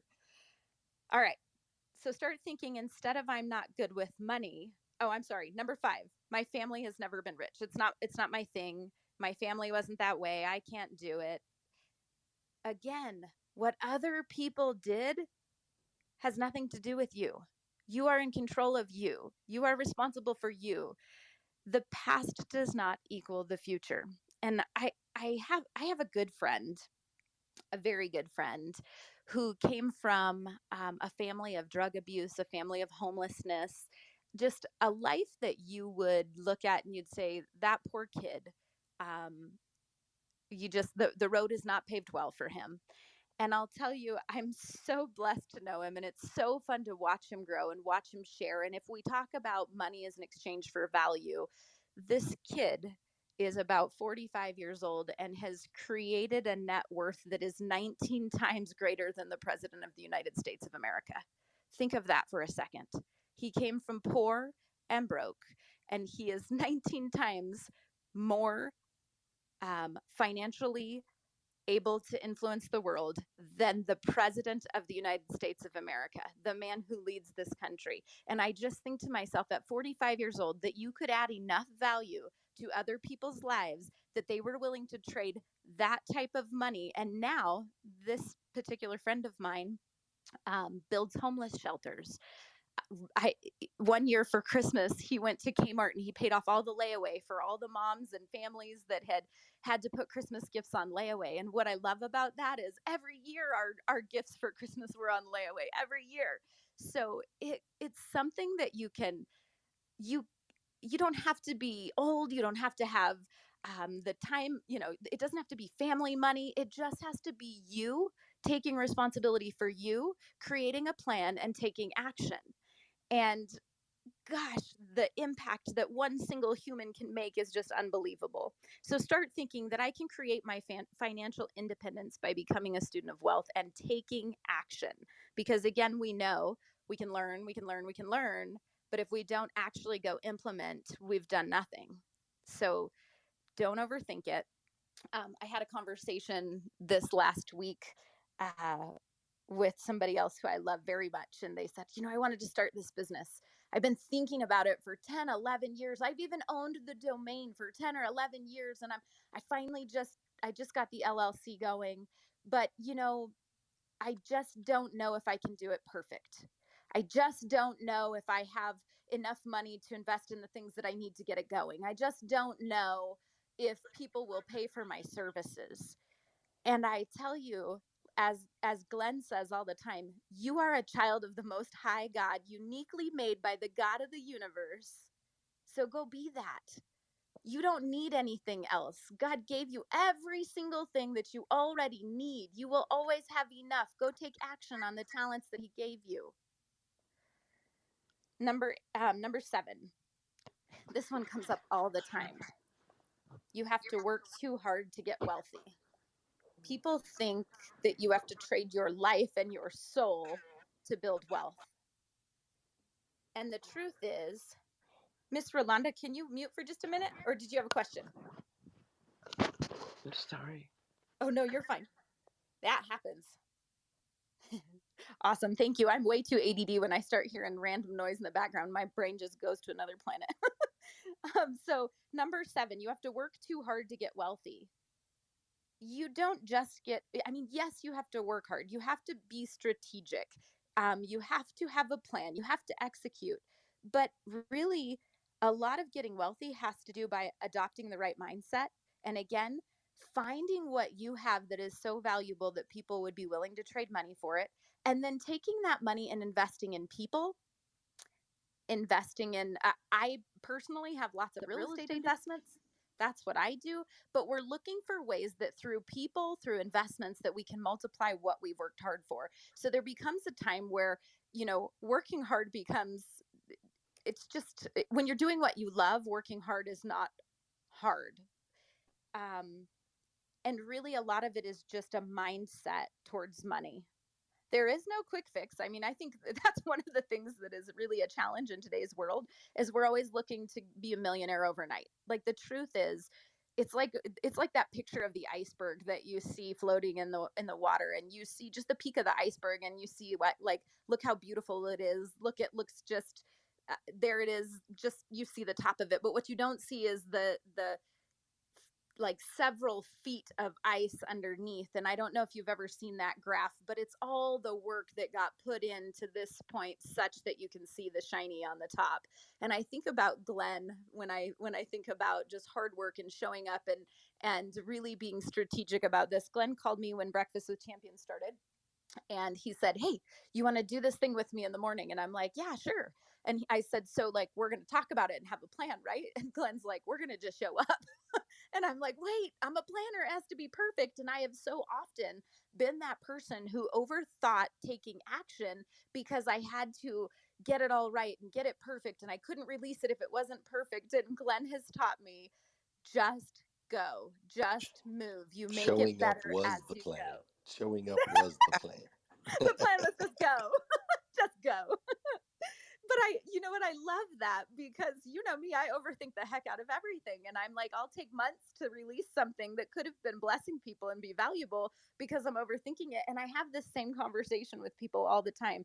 Just go. You're adding value. You're already enough. You have the tools. Go. You can make it better as you go along. And that's what I always watch you do and I love about you. So number seven, you have to work too hard to get wealthy. That is such a limiting belief that holds people back. They feel like they're going to have to trade their whole life. And usually that's because they see that they have somebody else has done that. Um, but the truth is, is when you create lasting value for people, people will pay for it. And then you just invest in people and things that multiply your money. And then you multiply your money such that you can go be a blessing. So start thinking, to get wealthy, I just have to provide real value for others and ask a price for it that is worth it. And that will be a way that you can start to build wealth. It is getting close to midway through the hour, so I'm going to reset the room real quick before I keep going on. You are in Breakfast with Champions, where we're talking motivation, education, inspiration. And if you know anybody who could benefit from this room, invite them in, bring them in, follow the moderators, follow the friends next to you. You will get a better experience right here on Breakfast with Champions and in Clubhouse through doing so. And just right now, we are talking about some limiting beliefs that you have in your head that are keeping you from taking action in building wealth. So number nine, I hear this all the time too. And it's not even something that comes out in words, but people think it's selfish to want a lot of money. It's selfish. It's bad. It's evil. I'm going to I'm going to end with that one because I know where we're I know where our mindset is, but it's selfish to want a lot of money.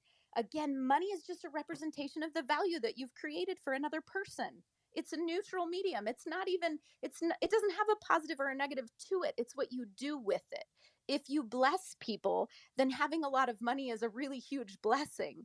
If you are greedy and you take and you take advantage of, then it's the negative. But just remember, money doesn't have anything to do with the positive or the negative. Money is just the medium of which it represents the value you've created for somebody. If you're able to create value for others, doesn't that mean that more money means more blessings and more value added? If you use money to help people, if you reinvest and create more wealth so that you could give to the goods and services needed by other people, isn't that a blessing?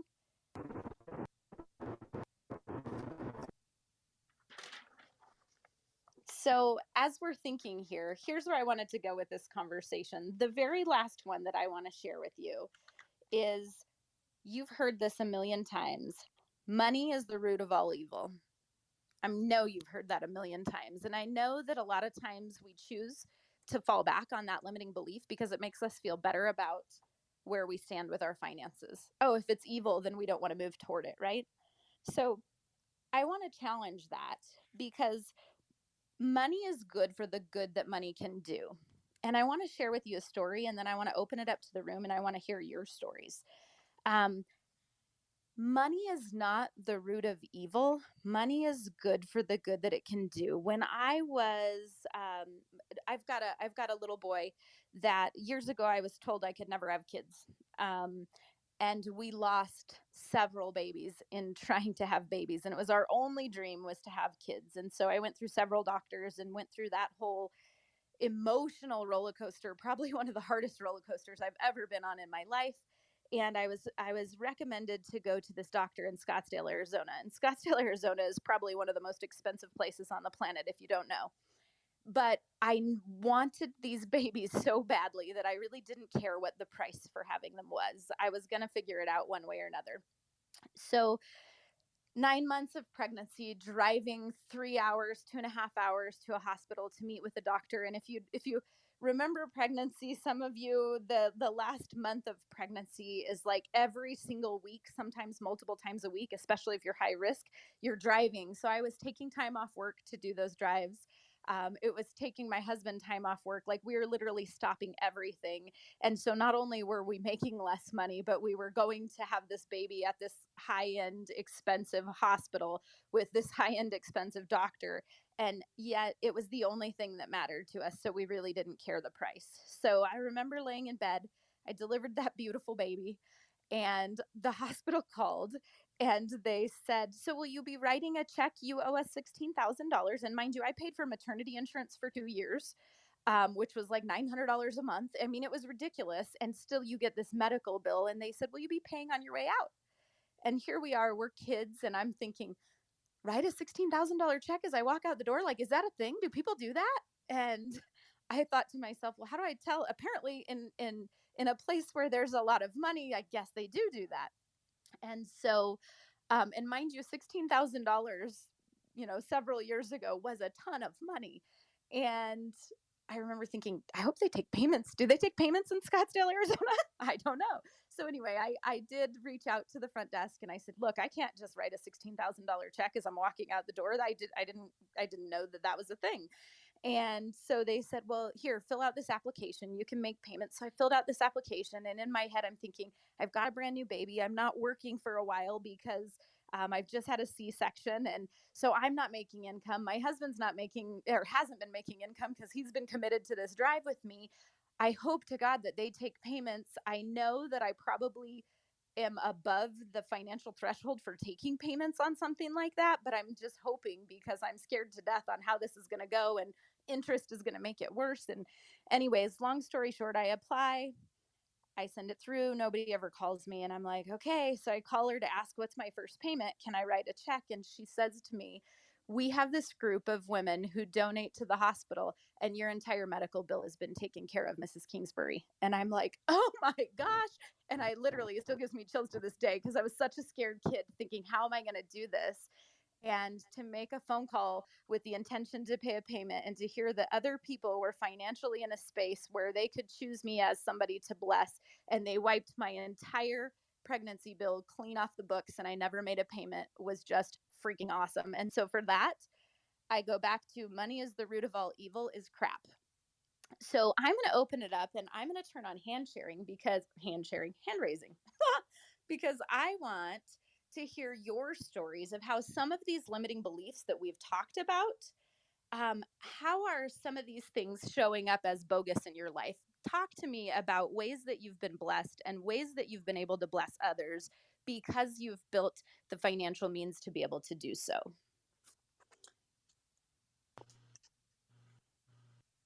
Miss Anna, hi, my dear. How are you? Anna, are you there this morning? Uh, Hello. Hello. Talk to oh. me. Oh, Kristen, can I just tell you, I adore you. So I met Kristen. Oh, hang on. Let me see if I can mute some people. Yeah. I'm not good at this muting thing. Can I just mute her? Okay, go for it. Hey, hi, guys. You're going to need to move him. I gotcha. Sorry. Perfect. Go ahead, Anna. Oh, I love how God works. So I met Kristen a few months ago in Sharon Lecter's group mentoring program, and she is just, if anyone doesn't know her and is not following her, do yourself a favor, follow her, get connected with her. She's just an incredible human being. Um, Kristen, I've, I've never heard you speak on this topic um, because we're just usually in our group mentoring sessions together, and I am completely blown away. Um, and you're speaking to my heart because I'm one of those individuals who I've never had um, a guilt feeling about money or felt it's scarce or abundant, kind of neutral, but I completely agree and resonate with what is it that as we grow our businesses and support one another and collaborate, how can we use that for good? How can we bless other people? So especially to that point of, of money is the, is the cause of root cause of all evil. I, I love how you help to um, cancel that out and debunk it, because it's what can we do to bless others? And I, I know that I've done it in the past, and that, you know, in ways like you have, you know, it could be as simple as leaving a generous tip and or paying someone's bill. Well, something that we like to do is uh, we go with our kids to restaurants, and and if there's just a family that we just feel touched by, or an elderly couple, or Um, a military, you know, veteran, and we just pay their bill and, and anonymously and leave. I mean, the blessings that we can leave in the world, and, and the just little breadcrumbs that we can bless other people with, because we're blessed by God. And I truly believe it's our responsibility to pay that forward in any possible way that we can. So um, I love, I, I just love your message, and I really want to find a way to help you um, just spread that, spread that out. So I just want to thank you. I mean, I just, I know that we've met each other over the last few months, but you have completely touched me today. So thank you. And please, everyone, just get connected with her and follow her. It's just, um, it's beautiful what you're doing. So thank you. Oh, I'm so glad that you're here this morning. And it is so fun, the connections that we make by just um, inserting ourselves into new relationships, into new, um, I, I have made more amazing friends in the last twelve months from just putting myself out there and and being here on Clubhouse, being in some mentorship groups. And man, there's some amazing people out there. So thanks for being here, because I adore you as well. Somebody share with me, give me an example of when you have seen one of these myths completely debunked. When have you been able to bless, or when have you personally been blessed by somebody who had the ability? Let me. For yes. You. yes, go for it. So in two thousand fifteen, I was at a Bob Proctor seminar in L A, and we were on a break, and a couple guys were like, "Hey, that that Think and Grow Rich copy that you just got from uh, signed by Bob Proctor, you mind going over to the Grove and see if we could pick up, you know, a copy?" But as we're leaving the whatever, we were in a hotel, casino, not casino, but convention center. We're at the light, and this guy's standing on the corner. And he's like, not even hold up a sign, but you can tell. And I said, "Hey, my man." And he comes over and I say, "What's your name?" He said, "My name?" And I said, "Yeah, your name." He's like, "My name's John." I said, "How you doing, John?" He's like, no, no, no, wait, wait. He said, "No one's ever asked me my name. They called me homeless guy. They forgot he had a name." And I said, "Well, you have a name, you have a story, and it matters, right?" I said, "What do you need?" He said, "I just need something to eat." I said, "You need more than something to eat. What do you need?" I said, "I tell you what." And I reach into the, the the middle console and I pull out my wallet and I just grab whatever's in there and I hand it to him. But I didn't look, right? And we continued to talk for a while, and the light turned green. I said, "Hey, we're coming back, and I got something for you on the way back." So when we get to the Grove, uh, we get a copy of Think and Grow Rich for him too. And before we, we were late back to the thing, we stopped by and gave it to him. But we explained why. Why do you need this, right? And I wrote something on a piece of paper with an email address. And the guys in the car on the way, they said, "Yo, my man, do you know what you gave him?" I said, "I don't." He said, "I saw a lot of Benjamins, man." I said, "It doesn't matter, man. It's not enough. Whatever it was, it wasn't enough. The main thing we gave him was the time for him to say his name." And when we got out the car and we stood there and talked with him, and then gave him Think and Grow Rich, that's what we really gave him. And I tell you, two years later, this guy sends an email, and I don't know who he is. It just says John from the corner or something. Then it pops into my head that it's the same guy. He said, "Hey, man, I want to send you back that money you gave me. You gave me like seven hundred dollars that day." I said, "Brother, don't send that to me at all. If you are doing that good, well, you can send it back to me. Go back to the place where I happened to see you, and find the next guy and buy him a copy of that book and stick seven hundred dollars in every chapter or whatever chapters and let them find it as they go along. But don't tell them it's in there. Just give them the book. And if they never read the book, they'll never find the money." He's like, yeah, yeah, yeah. So that that little thing right there, like you just had a light and you think you're just doing something. You're just living life. And that moment happens. But I remember growing up, my mother would have lost her mind if she saw me do that. Because she would have said, you you could have gave that to this person. And if I gave it to that person that she said, they would have blew it. They would have lost it. They would have just been in the same spot as if nothing happened. But that meant so much that we spoke his name, that he listened to every word, followed it, and changed his life, and then went on to change other people. Come on. I love the way God shows up and he uses you exactly the way he needs to to use you. I had a gal that just brought a, a quick story to my mind that was just freaking cool. Um, my husband is a contractor, and I had a generator in the back of my, my car that he w- wanted to sell on Craigslist. I hate meeting people for Craigslist. It freaks me out because I just want him there because I'm not a very big person. And I just like, so he goes, no, you go sell my generator. You go meet this guy. Like, I don't have time. So I have this generator in the back of the truck, and we sell this. I think it was a generator. That's what comes to mind. We sell this generator. The guy gives me seven hundred fifty dollars cash. It must have been better than a generator because that sounds like too much money. But um, but so we sell this generator. The guy gives me the cash. I put it in my pocket, and I never have cash on me, ever, ever, ever. I never carry cash on me, which I probably should so that I can bless more. But anyway, I'm walking into the office, and this gal who I've been helping through a violent divorce, who is just like trying her best and has for years been trying to get on her feet. She's walking out of the office, and I said, "Kristen, where are you going?" And she said, "Well, I got to go down to the property management company. As you know, rentals are like non-existent around here. I had my name on a list for like a year and a half. My name finally came up. they need seven hundred fifty dollars deposit and I don't have any money right now. And I thought, like, I just got chills and I'm like, I have seven hundred fifty dollars cash right in my pocket. Like, this is not mine. This is hers. And I handed it to her and I said, you go to property management company. And she looked at me and she just cried. And I thought to myself, God didn't put seven hundred fifty exact dollars in my pocket on a day that I never do what I do so that I could not bump into her walking out of the office needing exactly that dollar amount. Like, I knew what I needed to do.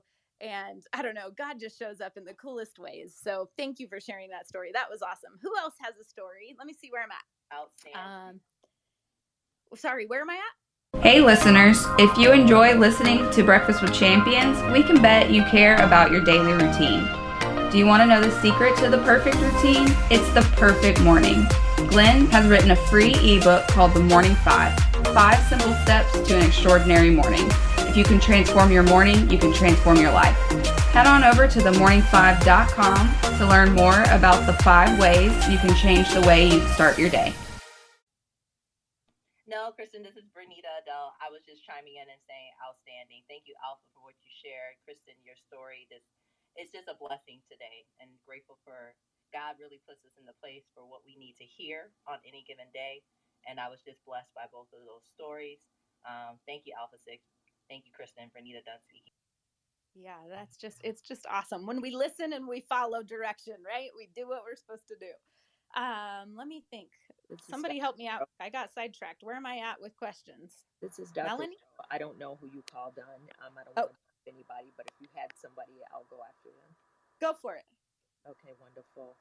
Um, my dad has always shared Galatians six two with us, and that's to carry another person's burdens in the way that you will fulfill the law of Christ. So even if we had something or didn't have something, you always pay it forward, and it's not to get something, it's just to bless those. And I've seen that come true throughout life, even times when I felt that I may not have had something, but I'm able to help someone else. And I can see over the years how God has brought that back from many times of having, you know, just a small meal being paid forward to even bigger things being paid that were unexpected. And still that person has done that behind the scenes. And then more recently, when uh, Giovanni went to heaven, just seeing people who knew, didn't know me from Jack Adam, like down my street throughout the world, you know, send cards or bring a meal that was least unexpected. It just lets you know that uh, blessings are abound. And even if someone's listening in this room that feels like, I don't even have a, a dollar, well, the woman at the well brought what she could. And that's all it takes. It's not always monetary. It could just be a call saying to someone, I'm going to bless you with, how are you feeling today? Or what are you doing? Those are when the smallest blessings become a beautiful, bigger blessing to someone else. So thank you, Kristen, for bringing that out. You're an amazing woman of God, and I'll always appreciate you. With that, I'm Doctor Rowe, and I'm done. Giving the mic back to you. Thank you, Doctor Rowe. I appreciate that. Mark, I think you were up next with a question. Do you have a question, or do you have a story to tell in which a time when somebody blessed you or you were able to bless another? Um, thank you so much for this opportunity and, and uh, to, to sit around the breakfast table and, and just listen and get the wisdom that's coming from everyone. Thank you so much.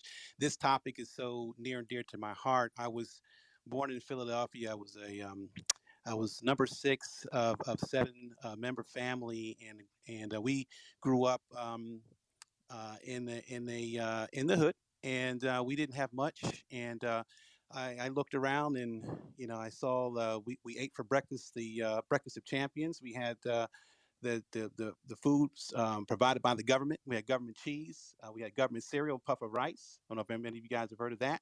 Um, you know, and.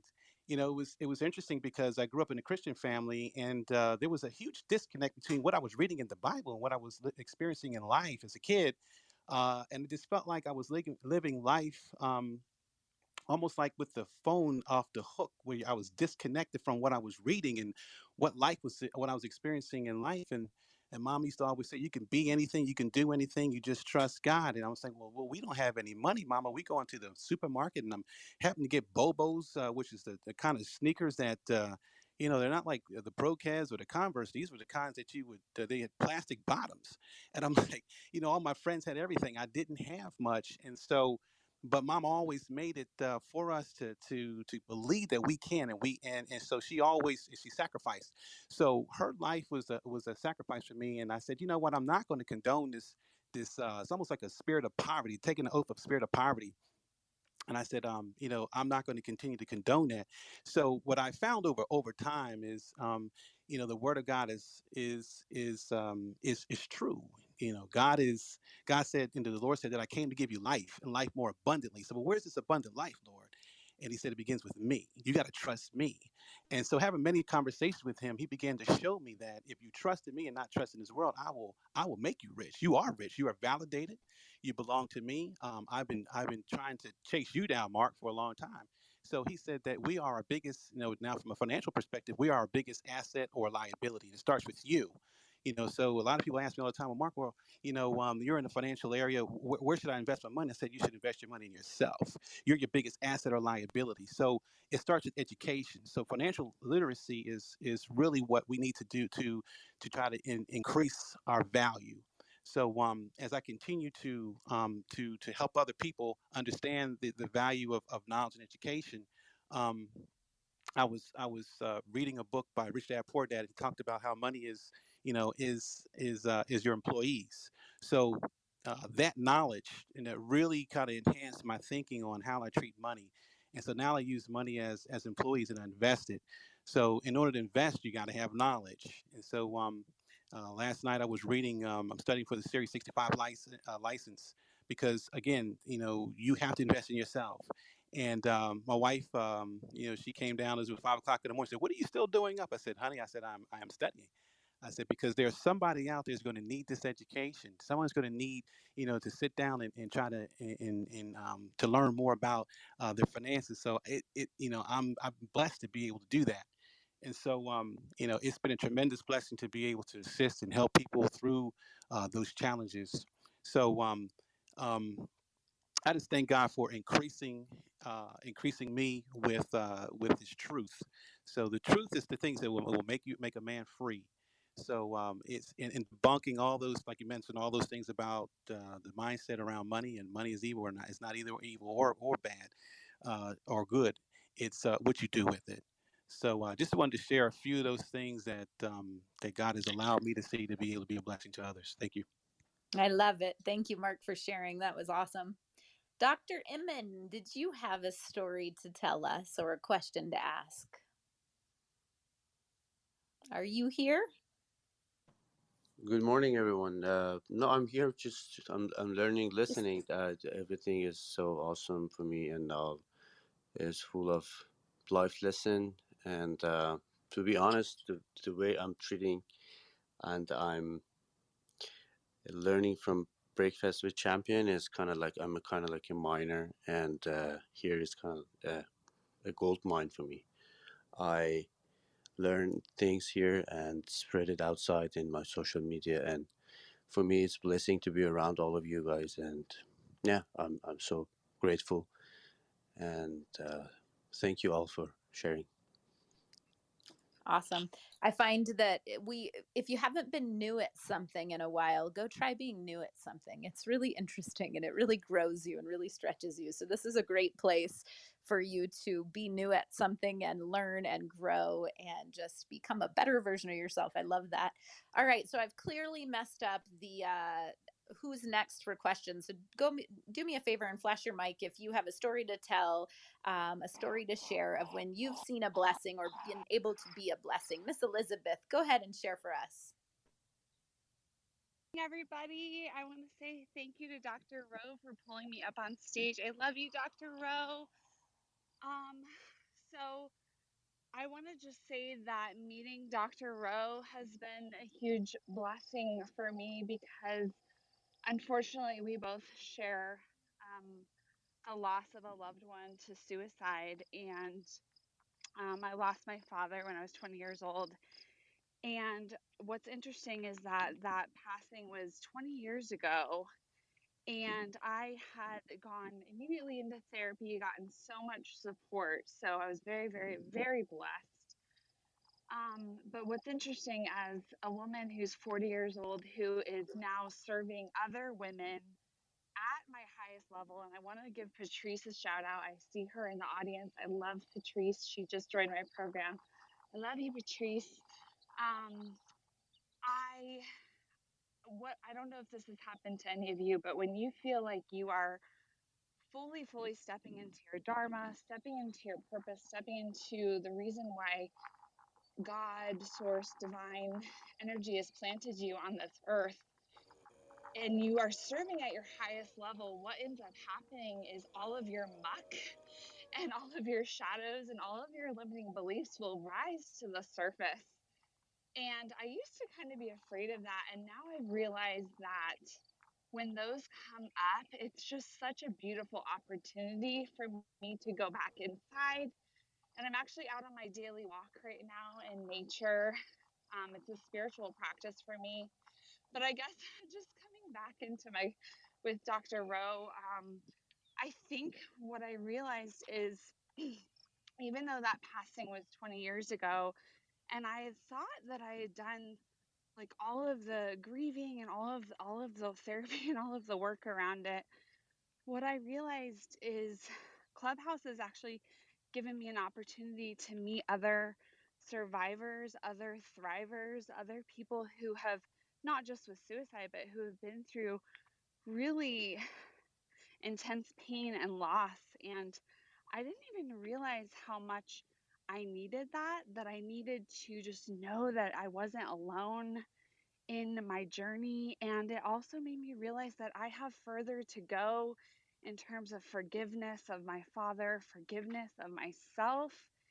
And I just, I'm, I love, I love this journey of life. I think that's what it comes down to, is I'm blessed because I've, I've always just had this thirst and passion for life. And that's a seed that was planted in my heart. And I am here to serve others at my highest level. So I guess it's a little roundabout way of answering your question, but I just want to thank Doctor Rowe for just being so open and vulnerable about her story, because it's really inspired me to do the same. So I'm Elizabeth, and I'm going to pass the mic back. I love it. It is interesting, the relationships that we make. Um, like you say, what what you focus on, you get. And so you start seeing those people around you that you need to connect with.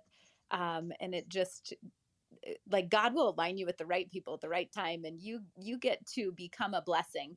And what I keep thinking back to is a lot of the phone calls that I get about the financial side of things are, I want to go be a blessing. This is my talent. This is my passion. I want to work in my talent and in my passion, but right now I can't give up my job.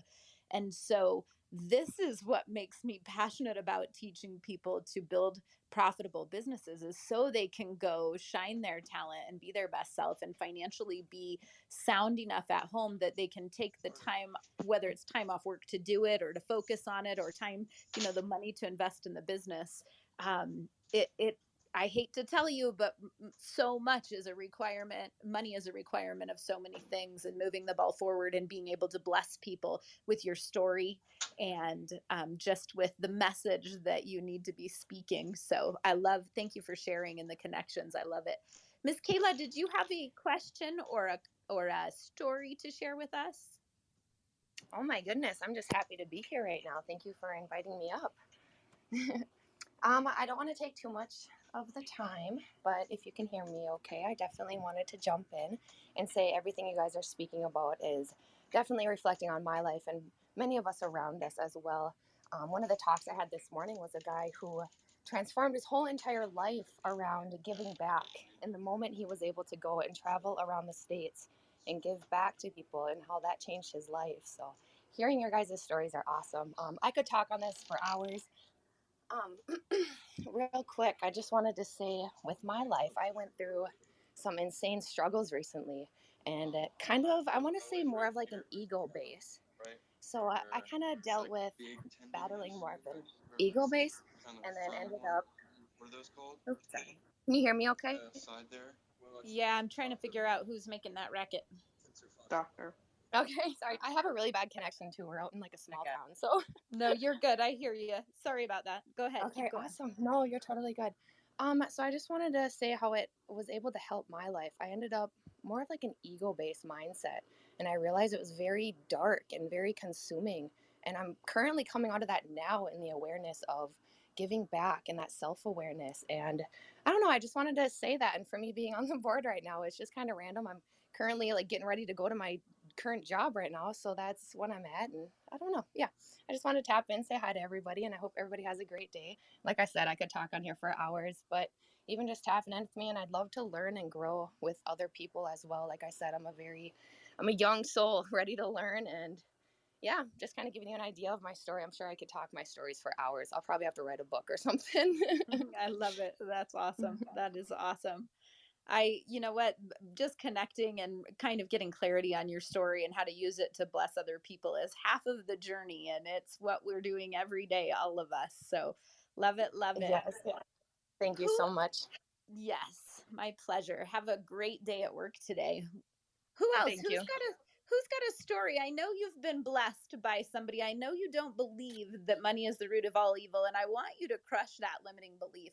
I know that money can often be tied to ego, and I think a lot of times we work, work, work, and we'll be in that. I love that you mentioned the ego-based mindset, because a lot of times we will be working for money to win the awards, to, you know, it is an ego-based mindset. And there's nothing wrong with that, because sometimes that motivates us to get there. But then at some point, and I mean, Tony Robbins will talk to you about significance. At a point you shift and you realize that you can make all the money in the world and it means nothing if you can't be significant and bless others. And so um, the point at which you realize that all the hard work you've been doing, you are actually a steward of God's money and you get to bless other people and see lives changed, is so much more powerful. And honestly, it's selfish for me. Like, I love to see how people Um, how how people who take it and pay it forward. And like Dave was saying, you have to receive it so that you can pass it on. Uh, I just think shifting from working for the award to working for the blessings of others is really super powerful. Tell me a story. Share with me a time that you've been blessed or a time that you've been able to bless. Who's just pop up on and say hello. Hey. Hello. This is, oh. Hey, this is Antoinette speaking. Um, Hi, thank you, Kristen. Hi, thank you for giving me the floor. And um, before I get my comment on everything, make sure you guys head to the green house at the top and follow Brex- Breakfast with Champions, because they hold some great rooms and you definitely want some motivation and inspiration. So um, I'm going to do my best to be quick with my comment. Um, I feel like money is great, but when you hear the quote, the love, the love of money is the root of all evil, meaning that when you let money rule you, causing you to do crazy things for it, you sell your soul and it makes you lower your standards and value. That's what that quote means. Um, the quote is basically saying that money is not evil, but when you start loving money more than your family, more than yourself, and you're using it in a destructive way that can become harmful, then th- then that's what that means. Um, there's nothing wrong, though, with wanting to be wealthy, because money can bless so many people, including yourself. You want to be able to bless others with your wealth. You want to comfortably take care of yourself um, and your family with no limits, pay your bills, and wealth can definitely help push you ahead. Um, I love blessing other people, whether it's financially, giving advice, uh, being a shoulder to cry on, and et cetera. I've, I've gave money to the homeless, charities. I've randomly blessed people with money. I've randomly Uh, paid for people groceries and the whole nine, all because of money. So money is not a bad thing. It only becomes bad when you let it rule you, when you let it lower your standards, when when it makes you lose your life morals and things like that. Now, sometimes you do have to be careful who you bless with the money, because you don't want to add to self-destruction. I got to keep it real. I've had drug addicts, um, alcoholics, and et cetera ask me for money before, and I was aware of their condition, the, the condition they were in. And I, instead, I gave them advice to help, and I offered them what they needed. You know, if they needed food, clothes, et cetera, instead of giving them the actual money, knowing they would use it for wrong, because I'm not going to contribute to feeding your addiction.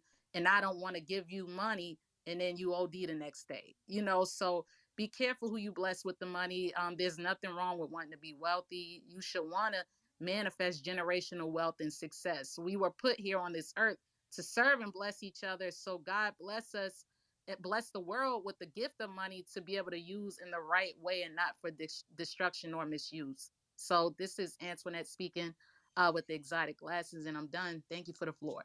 So good. So good. So good. Yes, you have to hold your money accountable, and you have to make sure that it's going to places that are going to lift people. Um, and yeah, been there, seen that. And it can also be the destruction of lives if you use it in the wrong way. Thank you for that share. That was awesome. Thank you. Who else? Somebody share with us. We got a couple of minutes. Share with me a blessing or a time that you've seen. Hey, I just wanted to say something real quick. Go for it. This is Honey Shakur. I wanted to say this. Um, I see a lot of the times on the internet and social media, people bless people and they post it. They got to post it. They got to make it. They got to make people aware of what they're doing for others on social media. It's so much stuff I can say that I do to bless people, but I, th- but I never post it. I never share it. I never need validation.